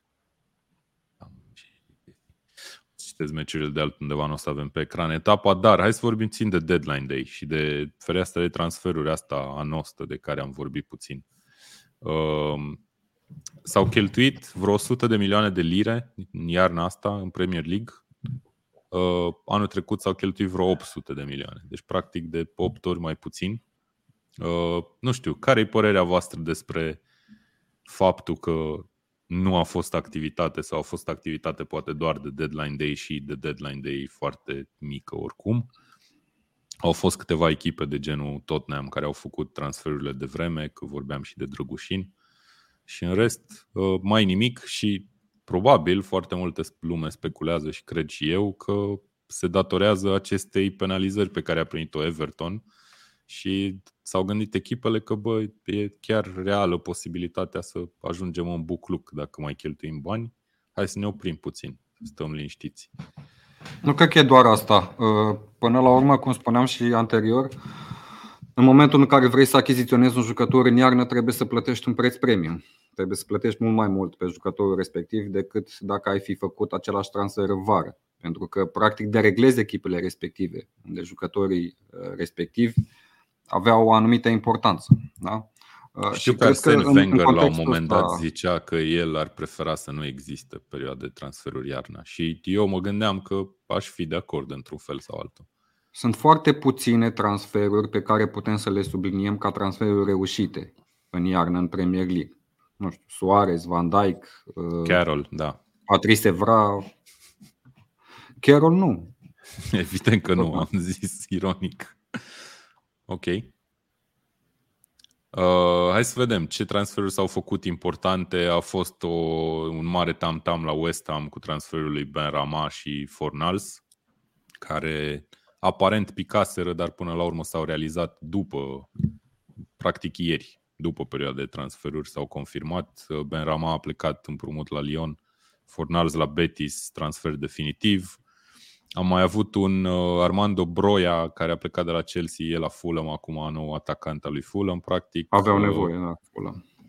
Ce am mai văzut? Portarul lui Nottingham, de care am menționat și mai devreme, Sels, venit de la, de la Strasburg. Um, și ce am mai avut? Important. De Wharton am amintit. Um, Noua Lemina a venit de la PSG la Wolves, fratele lui Mario s-a reunit practic, practic cu fratele lui. De Reina vreau să-mi povestiți puțin. Ce credeți? Că a fost și el implicat în multe scandaluri, un tânăr talentat care parcă încă n-a dovedit chiar ce ar trebui să dovedească la Dortmund, să vedem dacă are vreo șansă acum la Nottingham Forest, unde nu știi dacă va fi titular neapărat, dar vedem. Da, nu știi câte șanse îți poate acorda o echipă ca Nottingham Forest, care pare un lot de fotbal american, cum spunea și Ion uh, anterior. Uh, cred că e un pas înapoi pentru el în carieră. Dacă nu a reușit să se dezvolte ca jucător tânăr la Borussia Dortmund, nu știu câte șanse va avea să o facă în Premier League. În condițiile în care există presiune, în condițiile în care Nottingham se va lupta pentru evitarea retrogradării și nu-ți va acorda nimeni șanse pentru că tu ești jucător tânăr și ai nevoie de meciuri dacă nu vei livra. Okay. Așa că e, e un risc destul de mare pentru cariera lui din punctul meu de vedere. Uh, un alt transfer care poate merită menționat este al turcului uh, Enes Unal, care a venit la Bournemouth uh, împrumut de la Hetafe plus cu obligație, din ce am înțeles, de cumpărare de la, Bourne, la Bournemouth. Deci, practic, o să îi facă umbră lui Solanche, practic, teoretic. Da, nu sunt transferuri de top. Nu sunt mm. transferuri de top, ăsta e adevărul. Și uh, Giovanni Reina ar trebui să muncească mult să fie titular la Nottingham, pentru că e un lot exact. E greu. E, da, e un lot greu. E un lot în care îți găsești cu greu locul în primul specie, dar e o perioadă de transferuri foarte slabă și poate cea mai slabă din ultimii mulți, mulți ani. Pentru că sunt multe lucruri de luat în considerare, inclusiv uh, FFP-ul. Ok. Uh, bun, mergând mai departe la etapa care începe astăzi. Avem etapa 23 care începe astăzi cu un Everton Tottenham, continuă după aia la ora 5 cu un Brighton Crystal Palace, Burnley Fulham la aceeași oră, Notting, uh, Newcastle Luton și Sheffield United Aston Villa avem astăzi și vreau să întreb pe Ion dacă comentează vreun meci etapa asta. Da, sunt uh, la două meciuri în această etapă. Sunt la un meci uh, pe care îl aștept, uh, bineînțeles, cu foarte mare interes, Everton-Tottenham. Ok. Și apoi sunt și la Chelsea, Chelsea Wolves. E, cum să spun, meciul Everton cu Tottenham s-ar putea să fie cel mai atipic din sezonul ăsta pentru Ange Postecoglou, pentru că va da de Sean Dyche. E genul acela de meci care se poate termina 1 la 4 sau 0 la 0. Ultimele 6, dacă nu mă sau chiar 7 meciuri între Everton și Tottenham pe Goodison s-au terminat egal. Și uh, mi se pare uh, o etapă în care Tottenham poate să ia o opțiune foarte serioasă pentru acea clasare în top 4 de care vorbeam. E nevoie uh, de a munci foarte mult pentru a depăși o echipă ca Everton. Nu știu dacă va fi titular Drăgușin de ziua lui, dacă asta vrei să mă întreb următoarea întrebare. nu, nu dar, m-am gândit la asta. Vreau să dar, te întreb dacă de la Tackle Show mergi direct la studio, practic, nu? Că începe la două jumate meciul. Uh, da, mai am uh, de pregătit un pic meciul. O să mai stau un pic pe acasă. Dar uh, e clar că um, ce mi-e Ivan Tony, ce mi-e Calvert-Lewin. Apropo de această posibilă titularizare. Știi că noi am avut, noi am avut, uh, ah, ok, am avut o discuție cu Mihai Ianu și acum două etape, cred, legat de Ivan Tony, că revenise el. Și el zicea că pentru Arsenal ar prefera oricând pe Calvert-Lewin în fața lui Tony. Tu ce părere Nu, no, eu sunt invers. Uh, mi se okay. pare mult mai bun Ivan Tony. E mai bun Ivan Tony, dar oricum și Calvert-Lewin e un tip puternic, un tip care uh, știe foarte bine jocul. Uh, discuția apropo de Drăgușin și de titularizarea lui este că Ange Postecoglou la toate echipele sale și-a dorit uh, fundaș central dreapta de picior drept, fundaș central stânga de picior stâng. Și aici se complică treaba pentru Drăgușin, pentru că el ar trebui să joace în locul lui Romero, nu în locul lui Van de Ven. Și eu aștept uh, oferta aia de la Real Madrid, despre care se tot vorbește în uh, mediile uh, fanilor lui Tottenham pentru Romero, ca să putem să-l vedem titular la Tottenham. Chiar și atunci, cu siguranță, vor mai cumpăra un fundaș, dar e un meci pe care Sean Dyche, cum am semnat eu pentru locul 4 ceva mai devreme, a semnat la 0-0 fără absolut nicio problemă, chiar dacă Everton a căzut în zona retrogradării, știind forța lui Spurs. La asta mă refer. Mm. A avut Spurs vreun meci în care n-a marcat sezonul ăsta? Mă întreb. Uh, nu. Nici ce știu eu nu. În Premier League, că uite, în FA Cup în Premier League. cu, în Premier League, da. da. Cu Manchester City n-a reușit să marcheze. Eu, Dar da, greu să faci un 0-0 totuși cu Spurs la, la cum joacă, la care e filozofia de joc mai nouă. Vrea, să, vrea să facă lucrul ăsta, vrea să facă lucrul ăsta, dar e interesant dacă îi va ieși. Uh-huh. Uh, și cred că e atât de versatil, să zic, inteligent, nu știu cum să-l numesc pe uh, Anș Postecoglu, încât se va duce pur și simplu peste adversar. Va încerca să aibă 2 la 0 minutul 20. Adică genul ăla de uh, va uh, da drumul la, la câini uh, uh, încă din primele minute, pentru că își dă seama că odată cu trecerea timpului e normal ca echipa să se frustreze și să nu uh, mai poată fi la fel de eficientă. Mă aștept să joace Madison mai bine, ce spuneam și mai devreme. Mi se pare că nu e o revenire chiar atât de, uh, chiar atât de eficientă pentru el. Ok. Dăm și pronosticuri? Sau da, mergem mai departe? Da, da, da. 1-4. 1-4, holy ok. Păi, uh, nu da. sunt goluri multe în Premier League, n-ai zis tu că Ba da, ba da, a fost etapa trecută, dar poate nu chiar în fiecare etapă. Da, eu să da, zic și eu cred că o să fie 0-2. O victoria lui Tottenham, dar cred că o să macheze și Everton. 1-2. Okay. Bun, Brighton Crystal Palace la ora 5 uh, poate să oprească derby. Brighton seria neagră. Ce ai zis? Derby? Da, pe cum? Nu e un derby. Ce fel de derby? M-a scris cumva pe tecă la Alex Avram despre rivalitatea ah, cunoscută din anii 70 dintre Brighton și Crystal Palace. Rivalitate. Ok, cool. Da. Am comentat uh, vreo 5 meciuri din astea și credeți-mă, e nebunie. Da.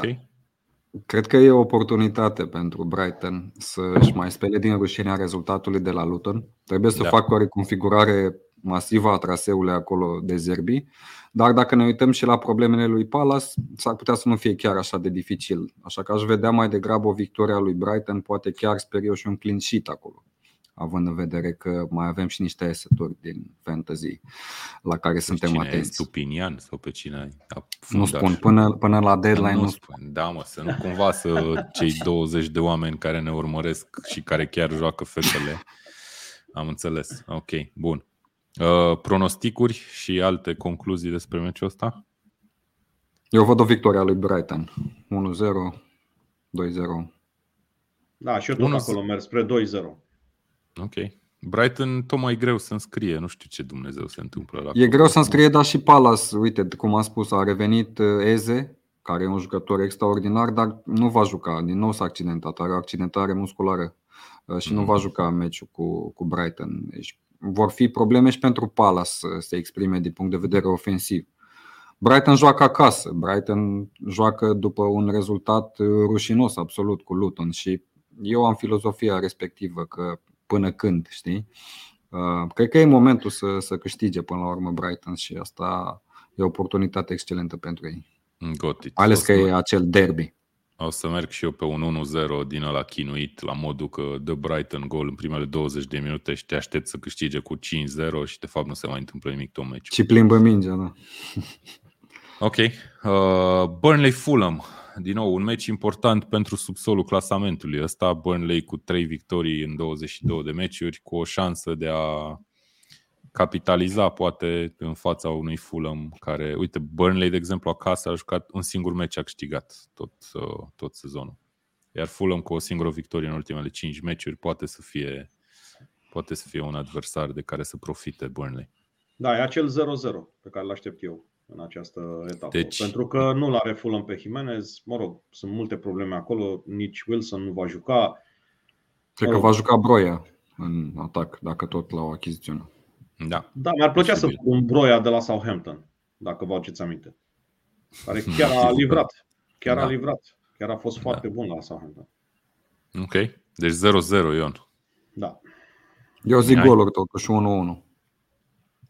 Ok. Și eu aș merge tot pe ceva de genul ăsta, dar o să zic că Fulham câștigă totuși, nu știu, 2-1 sau 1-0, ceva de genul ăsta.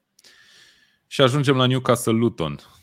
Hai să vedem, poate să încurce Luton și pe Newcastle, adică a avut șansa sau chiar a încurcat multe echipe de top, cum am zis. Uh, Newcastle, desigur, echipă de top, dacă ne ascultă Mihai și îl salutăm cu mult respect.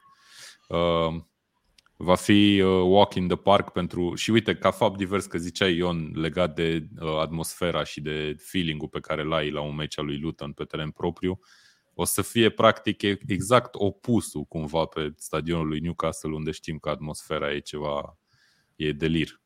Dar poate nu la un meci cu Luton. și la un meci cu Luton. Sunt da? foarte okay. sigur. Sunt foarte sigur. Nu, e uh, genul de stadion care se umple și dacă vine Astra Giurgiu, adică nu, nu, e, nu e o problemă. Astra Giurgiu e o echipă de tradiție pentru suporterii englezi de fotbal. Știu cine e Astra Giurgiu, cu siguranță. Clar, he's not anymore. Cine a fost, da. Da, are rău de deplasare, așa se numește ce are Luton sezonul ăsta. Nu, nu se descurcă prea bine în deplasare. Acasă e ok, chiar foarte bună pe alocuri, dar în deplasare nu se descurcă și dau eu repede un pronostic aici. 4 uh, la 1. Ok. Uh, stat of the day, Newcastle a pierdut ultimele două meciuri pe teren propriu. Bine, unul a fost cu City, dar celălalt a pierdut cu Nottingham Forest 1 la 3. Da, Chris Wood, cât să se nască și Chris Wood. N-are Luton Chris Wood, dar exact. poate are una de Baio, cine știe. E clar că puterea lui Luton stă în meciurile de pe teren propriu. Uh, cred că va fi într-adevăr un walk in the park pentru Newcastle. Și ar fi o mare surpriză orice alt rezultat în afară de victorie. Eu zic că dă Nu știu, 2-0, 3-0, cred că ar fi un rezultat decent. Ok, eu o să merg pe 2-1 pentru Newcastle, nu cred că o să fie chiar așa ușor. Dar vedem, uite, Cristian ne scrie că Newcastle, dacă nu scrie repede, se poate termina 0-0. Băi, m-aș mira, sincer. Luton pare genul de echipă care ia, dar poate și dă. Trebuie totuși, într-adevăr, să mai luăm în considerare faptul că n-au un atacant clasic acolo. Luton au niște jucători în defensivă destul de robuști. Dacă se apără cu toți jucătorii în spatele mingii, pe două linii, foarte atent, e posibil să fie probleme pentru că nu poți să ai o dominare fizică acolo în care Așa că okay. să vedem. Dacă Newcastle machează repede, cred că vor fi foarte multe goluri. Bun, lanterna roșie, uh, Sheffield United uh, o întâlnește pe Aston Villa la 7 și jumătate. Aston Villa, cum ziceam, trece printr-o perioadă mai puțin fastă cu o singură victorie în ultimele 5 meciuri. Șansă imensă de a câștiga totuși 3 puncte aici la Sheffield, o echipă care uh, nu impresionează nici pe plan ofensiv, ba chiar are cel mai slab atac din ligă, teoretic, și are și cea mai slabă apărare din ligă. Așa că eu o să vin și o să zic că Villa dă 3 goluri meciul ăsta și nu primește niciunul. Da, mi-e teamă pentru Chris Wilder. Mie îmi place tare de Chris Wilder. Mi se pare... Nu, de-abia a venit, cum să-ți fie teamă? Păi nu, mi-e teamă pentru el să nu se repete ce i s-a întâmplat uh, lui Hackingbottom cu uh, Newcastle. Hmm. Adică să ia o căruță mult uh, mare de goluri. Na, Aston Villa e clar mare favorită și aș merge pe o victorie nu știu, 2-0, 3-0, ceva în genul ăsta. Da, și eu cred că Aston Villa va marca și pe final de meci, hai să spunem că vor scăpa și cei de la Sheffield, un gol așa uh, onorific. 3-1 pentru Aston Villa. Ok. Bun, astea sunt meciurile de sâmbătă, avem și uh, meciuri duminică plus 1 luni, uh, le zic acum pe toate, Bournemouth, Nottingham Forest va fi la ora 4, alte două meciuri la ora 4 duminică, uh, Chelsea Wolves și Manchester United West Ham. După care uh, cireașa de pe torta etapei Arsenal-Liverpool la ora 6 și jumătate duminică. Până atunci, Bournemouth-Nottingham Forest, băieți. Victoria Bournemouth, zic eu. Pare că Bournemouth e echipa mai bună în momentul ăsta, nu? Decât Forest. E deci clar. La, la modul obiectiv e vorbind. Mai bună. Da. Și acasă la fel, joacă destul de bine. Mie nu place stadionul ăla. De fiecare dată când văd un meci televizat de la Borma, mi se pare că mă uit la un meci de pe sportul studențesc. Nu înțelege absolut nimic. E ca și cum ești acolo un pic mai sus ca antrenor.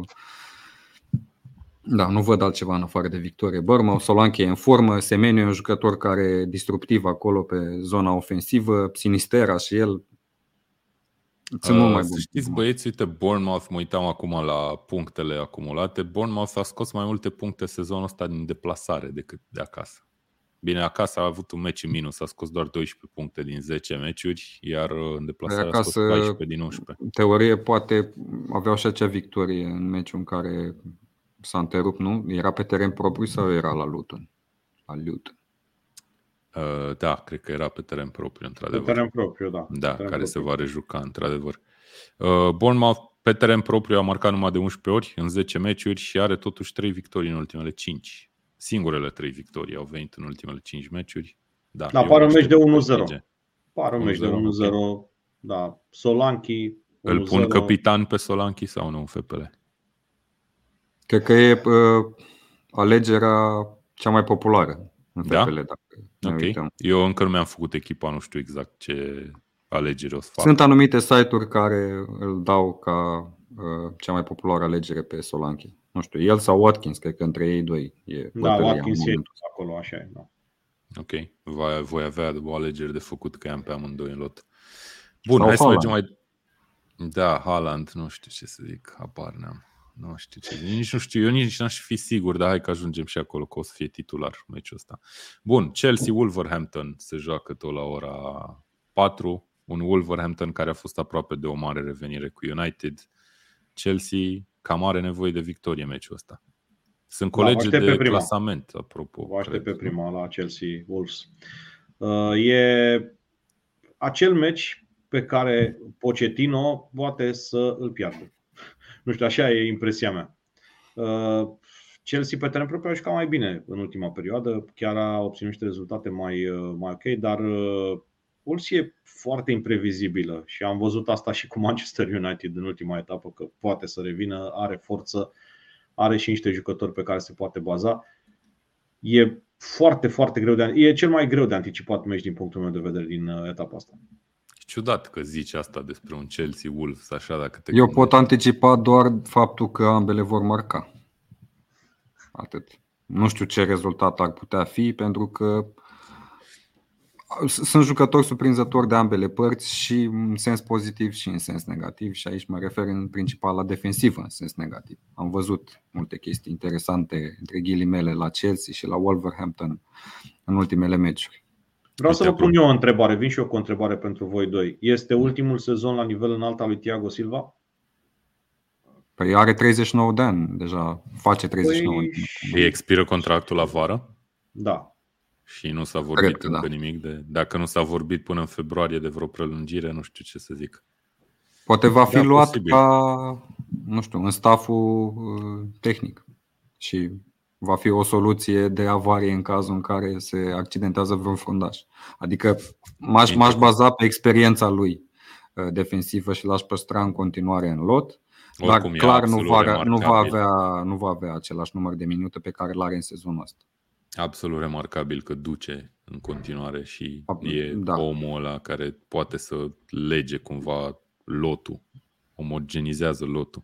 L-aș prelungi fără discuție, ne scrie Evelin, care cred că e fan Chelsea, dacă știu bine. Da, așa este. Da, da, da. Încă e top 6 uh, fundași centrale în Premier League, zice el. Da, se poate, se poate. Dar na, îți mai scad atributele fizice. Nu Ion zice că nu. Nu, nu, nu. Adică i-a scăzut mult din, din viteză. Omul are agilitate, are da. da. Păi bine, dar te aștepți, viteză. nu e ca și când ești ceva surprinzător. Păi da, nu poți să mai spui Unic, atunci că ești de nu top 6. Da. Ok. Uh, pronosticuri, Mihai, ai zis că ambele marchează, deci 1-1. Da, cred că o victorie a lui Chelsea, dar ambele vor marca. Adică okay. eu așa aș tinde să cred un 3 Eu o să zic că Chelsea nu câștigă Chelsea. meciul ăsta, o să zic 2-2 sau ceva de genul ăsta. Da, eu merg pe tot pe 1-1.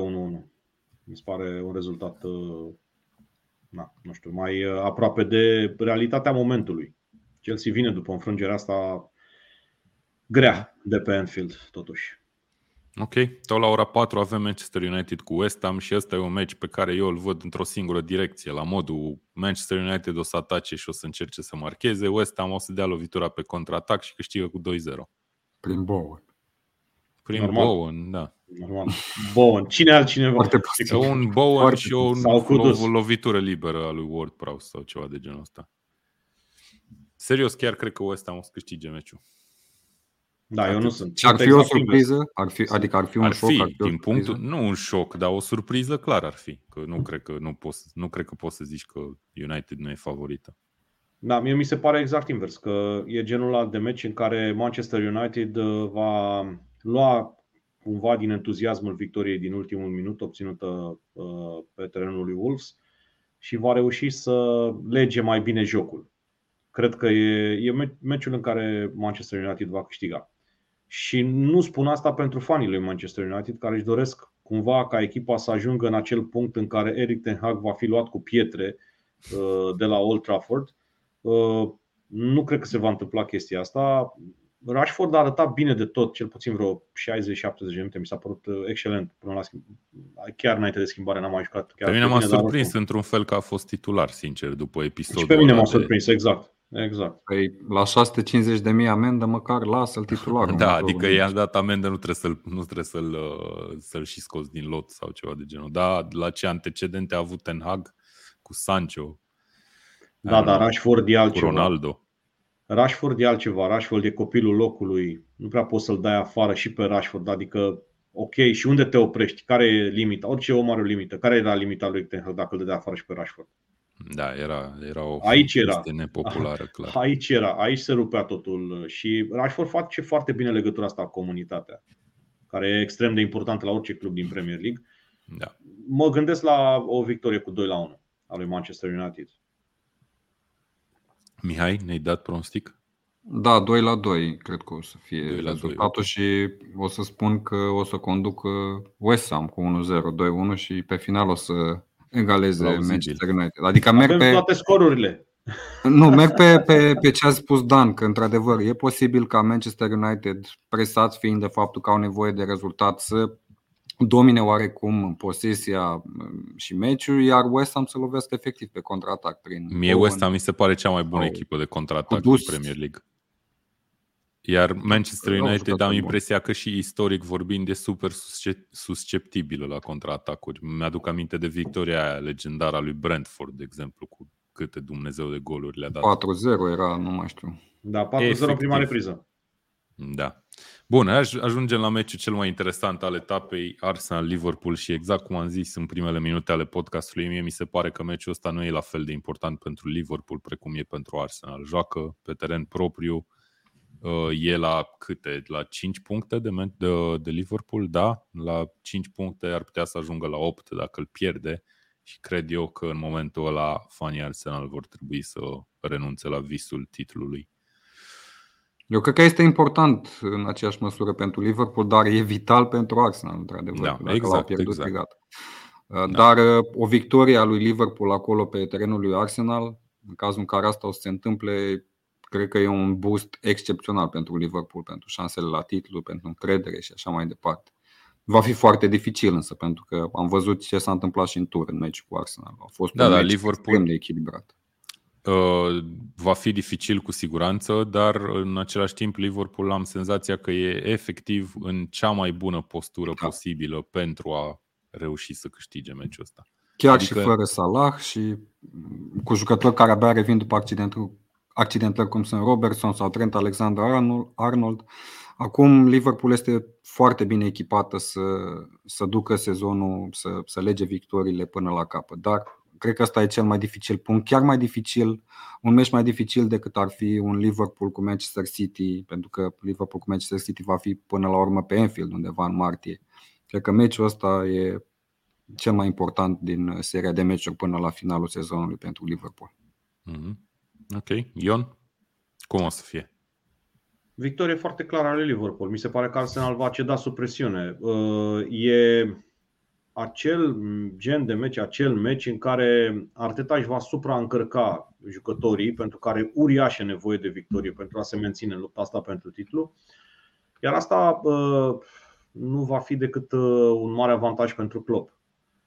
Liverpool, uh, spunea Mihai, fără Salah. Fără Salah, fără Trent Alexander-Arnold, a reușit Klopp să închege o echipă, fără Robertson, a reușit să închege o echipă care te surprinde practic în fiecare meci. Găsește o altă soluție. A ieșit la rampă cu Chelsea Conor Bradley și o face foarte bine în ultima vreme. E de văzut ce rol va mai avea Trent Alexander-Arnold în echipa asta, pentru că Bradley este într-adevăr o mare, mare descoperire și pentru Trent va fi destul de dificil. Va juca la mijloc, ok, și dacă va juca la mijloc, cine iese? Adică e, e o discuție uh, foarte interesantă acolo. Mm, nu cred că Arsenal mai are drive, mai are forța aceea de a se duce peste Liverpool cum a fost în tur, atunci când a reușit, într-adevăr, probabil cel mai bun meci al ei, uh, chiar mai bun decât cel cu Manchester City, mie așa mi s-a părut, în acest uh, campionat. Meciul cu Manchester City a fost până la urmă câștigat dintr-o deviere și, mă rog, nu, nu mi s-a părut un meci extraordinar. Dar cu da, în tură a fost, a fost un meci cu două reprize contrastante, într-adevăr. Da. Arsenal a dominat evident prima repriză prima, și da. Liverpool a revenit și chiar putea să câștige meciul exact. Uh, pe final cu acea bară exact. lui Trent. Dar exact. per total, dacă te uiți pe statistică, am impresia că Arsenal a dominat meciul. Exact și uh, cred că va încerca să facă același lucru, numai că cu acum siguranță. Liverpool e mai bună. Liverpool e mai bun acum. Liverpool are uh, soluții uh, foarte interesante și uh, salut faptul că John Henry în momentul ăsta poate să se gândească la 286 de miliarde de euro pentru Salah, pentru că are o soluție foarte bună. Și această evoluție excelentă a lui Diogo Jota din ultima perioadă mi se pare eliberatoare pentru Salah. Pentru că eu cred că în sufletul lui Salah iubește Liverpool din tot sufletul, dar pe de altă parte ar vrea să-și încheie cariera cu un cont bancar în care să aibă cifre foarte, foarte multe. Interesant. Dacă da, există Diogo Jota. Să, să-i citesc gândurile, ar fi... Ar fi senzațional, fi normal. Dar uh, vreau să spun și eu două cuvinte despre Darwin Nunez. Te rog. Mi se pare uh, jucătorul cel mai entertaining din campionat în momentul ăsta orice face este deosebit. Într-o eră în care fotbalul este atât de schematizat și în care antrenorile cer fotbaliștilor să nu-și mute poziția pe teren. Guardiola vrea ca jucătorii săi să stea niște pătrate pe teren și să nu facă nimic altceva și să paseze în nesfârșit. Vine un tip din ăsta, din Uruguay, înăltuț așa, cu o coadă care se uită și șmecherește la absolut toți adversarii, ce pot să fac orice pe teren. Ok, nu are eficiență, dar vă reamintesc că porecla lui Mohamed Salah la bază era ratangiul. Pentru că el nu pur și simplu nimerea poarta. Dar dovedea niște calități excepționale. Așa cum are și Darwin Nunez. Darwin Nunez are niște calități de atacant foarte, foarte mare. Și eu cred, o să arunc așa o nebunie uh, pe piață, uh, cred că Darwin Nunez va fi acel atacant de care are nevoie Liverpool. și e un atacant, din punctul meu de vedere, atipic, dar în același timp omul care poate să ajungă la un nivel foarte, foarte bun, iar alegerea pe care a făcut-o Liverpool, cu răbdarea de care a dat dovadă, pentru că, ok, să, nu, să ne amintim totuși, Darwin Nunez nu este genul acela atacant care să, să-ți dea uh, 40 de goluri în toate competițiile într-un sezon, dar poate fi. Arată mm-hmm. calități foarte, foarte bune și să dai patru bare cu Chelsea în același meci, mi se pare că e definiția ghinionului, știi? Unde scrii ghinion în, Apare în poza lui. Dex apare poza lui, pentru că așa este. Să-ți creezi atât de multe ocazii și să găsești atât de multe spații, mi se pare exact ce are nevoie Liverpool în momentul ăsta.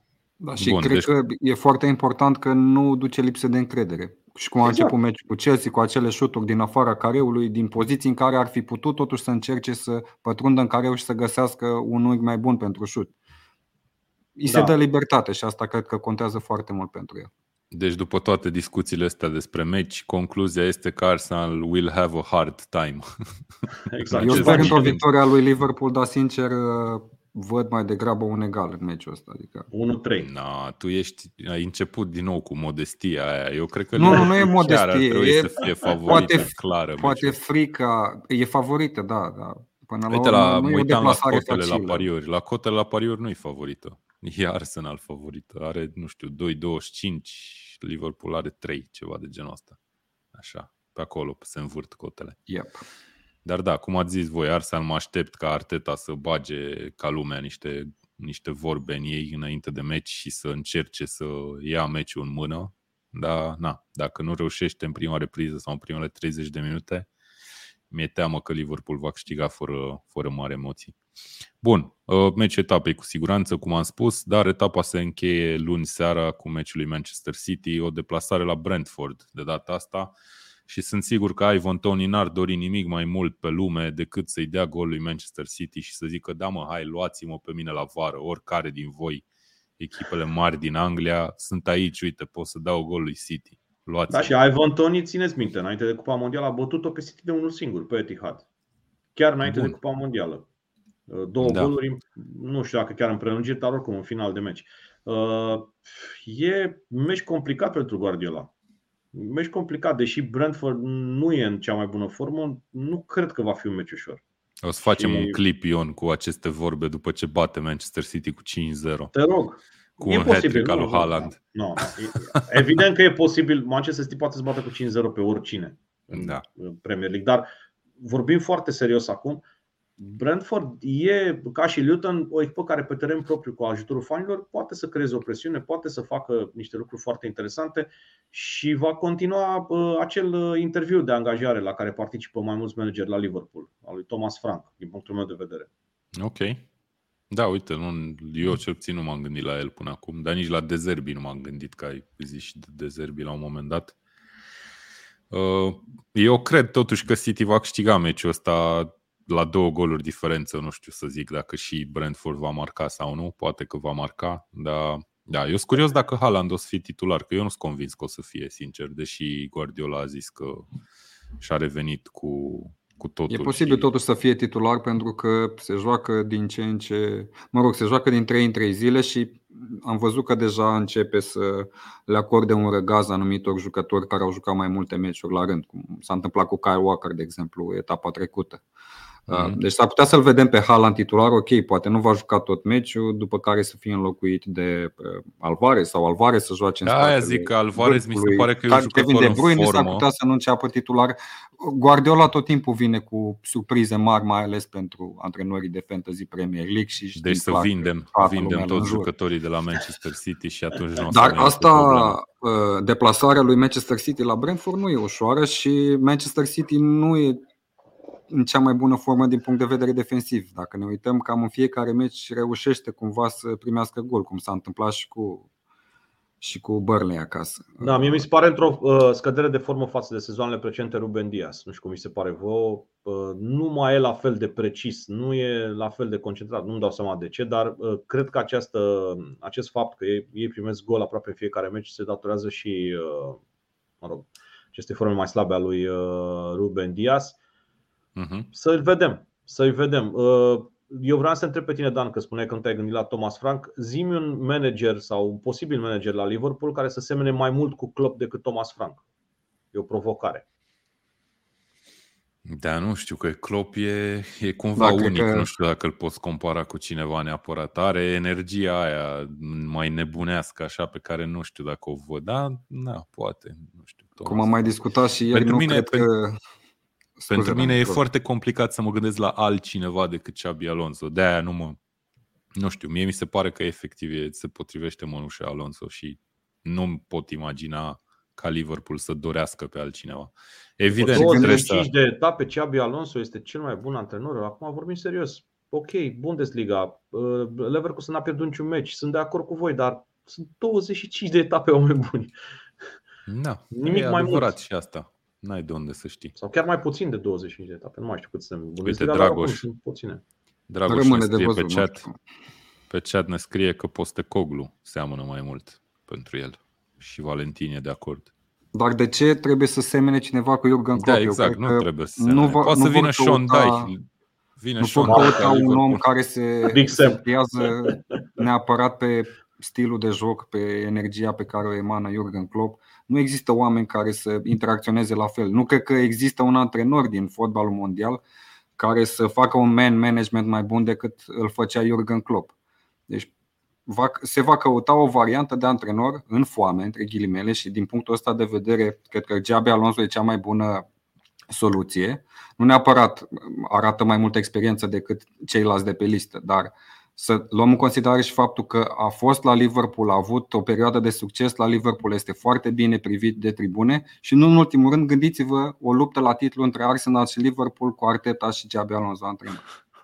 Da, nu știu. În condițiile în care e și acea poză cu ei uh, de gât uh, când erau copii, nu? Adică e o poveste așa uh, pe care ar putea fi exploatată de, de, de presă în, în continuare și va arăta frumusețea fotbalului până la urmă. Găsești povești de astea oriunde, oricând. Până la Încă un spaniol, încă un spaniol, încă un spaniol, buni, încă un spaniol.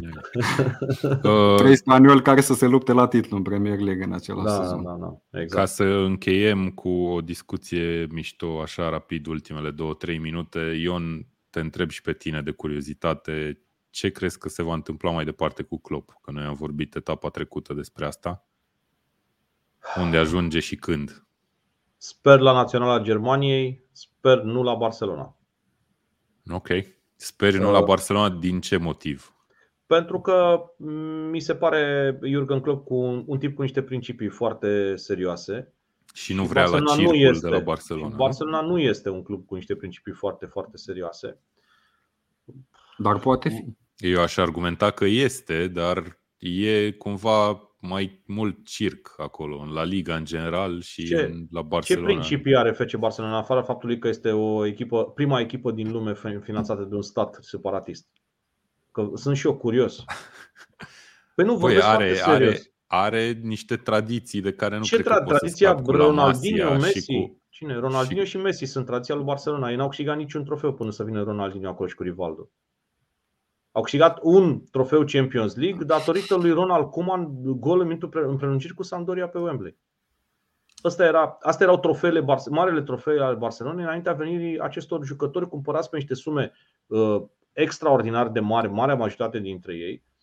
Crescut Messi, într-adevăr, la La Masia, într-un mediu foarte propice pentru el, nu zic nu, și cu o generație absolut incredibilă, dar odată cu plecarea lui Messi, Barcelona, din punctul meu de vedere, este o echipă de locul 4 în La Liga. Atât. Ok. Nu mai are. Nu mai are da, dar și, și, după, și după raționamentul ăsta, luând în, comparând, de exemplu, cu anvergura lui unui club ca Real Madrid, cred că Klopp poate să fie uh, interesat de un astfel păi de proiect. că speră poate că nu la Barcelona, nu că crede da, okay. că nu ajunge la Barcelona. Sper că nu la Barcelona. Adică mi se pare acel club care nu poate să-i dea satisfacția lui Klopp. Și mie mi se pare la fel. Va trebui să-i dea mână liberă. Va trebui să-i dea mână liberă. Și nu-i va da nimeni mână liberă. Hai să, la portal, vedeți, să dea mână liberă cu vreunui manager sau antrenor. Îl va institui cu funcția de manager, că de fapt asta e discuția, nu? Să fie ca un manager în Premier League în care se decidă foarte multe lucruri. Păi, Joan Laporta știți foarte bine ce trecut are, ce a făcut la Barcelona, cum s-a întors, uh, ce a făcut fostul președinte al Barcelonei, Bartomeu, care uh, denigra pe Messi în presă, adică niște chestii fantastice. Nu, nu are absolut nicio legătură cu un club profesionist. Bine, un club care are greu, un miliard datorii să... și cumpără în continuare jucători. E greu să îndrepți corabia după toate problemele create cumva de fosta conducere a clubului, totuși. Da, Național să... Germaniei mi se pare o variantă foarte bună pentru Jurgen Sau Național Angliei, de ce nu? Sau Național Angliei, exact. Da, da, da corect. Ar fi și asta o variantă, dar nu prea îl văd pe Klopp să nu lucreze el zi de zi cu oamenii, să fie acolo în uh, centrul evenimentelor, să-i motiveze în fiecare moment. Adică nu cred, nu-l văd potrivit, așa cum nu-l văd pe Jose Mourinho la o națională. Mi se pare Jose Mourinho exact același tip de om care vrea toată ziua să fie lângă ei, să-i motiveze, să discute, să uh, facă un plan, să explice cum să tragă de tricou uh, în care o fundașii, uh, cum să-l enerveze pe omul care tocmai s-a despățit de nevastă.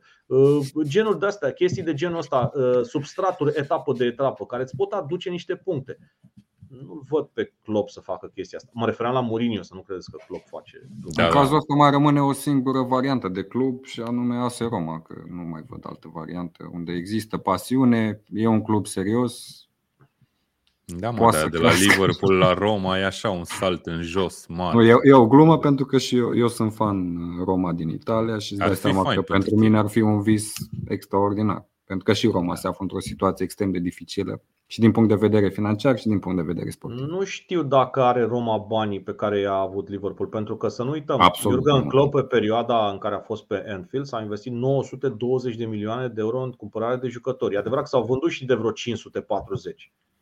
Dar da. 900 de milioane în 7-8 ani mi se pare o sumă foarte mare. Adică da, nu, nu ai cum. Financiar cum e clar Roma nici în Spania. Un miliard.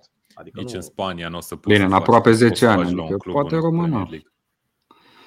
Bine, Clar băieți. nu va genera banii respectiv Roma, asta poți să te asiguri. Exact. Și e și problema aceea la Olimpico, care nu e un stadion chiar atât de potrivit. Ei își doresc foarte mult un nou stadion. La Roma sunt multe alte probleme. Da. Dar, uite, proiectul Barcelona, din punct de vedere al revitalizării unui club cu nume, nu mare, dar cu nume în fotbalul european, pentru club ar putea fi interesant. Eu sper să nu se întâmple. Asta tot. tot. Got it. Dar nu Bine, sunt băieți. fan Real Madrid sau Atletico, să nu înțelegeți. Pur și simplu nu înțeleg. Eu eram pregătit să zic că îți plac echipele care joacă în alb sau ceva de genul ăsta. Da. Nu, da. nu, nu, nici pe departe.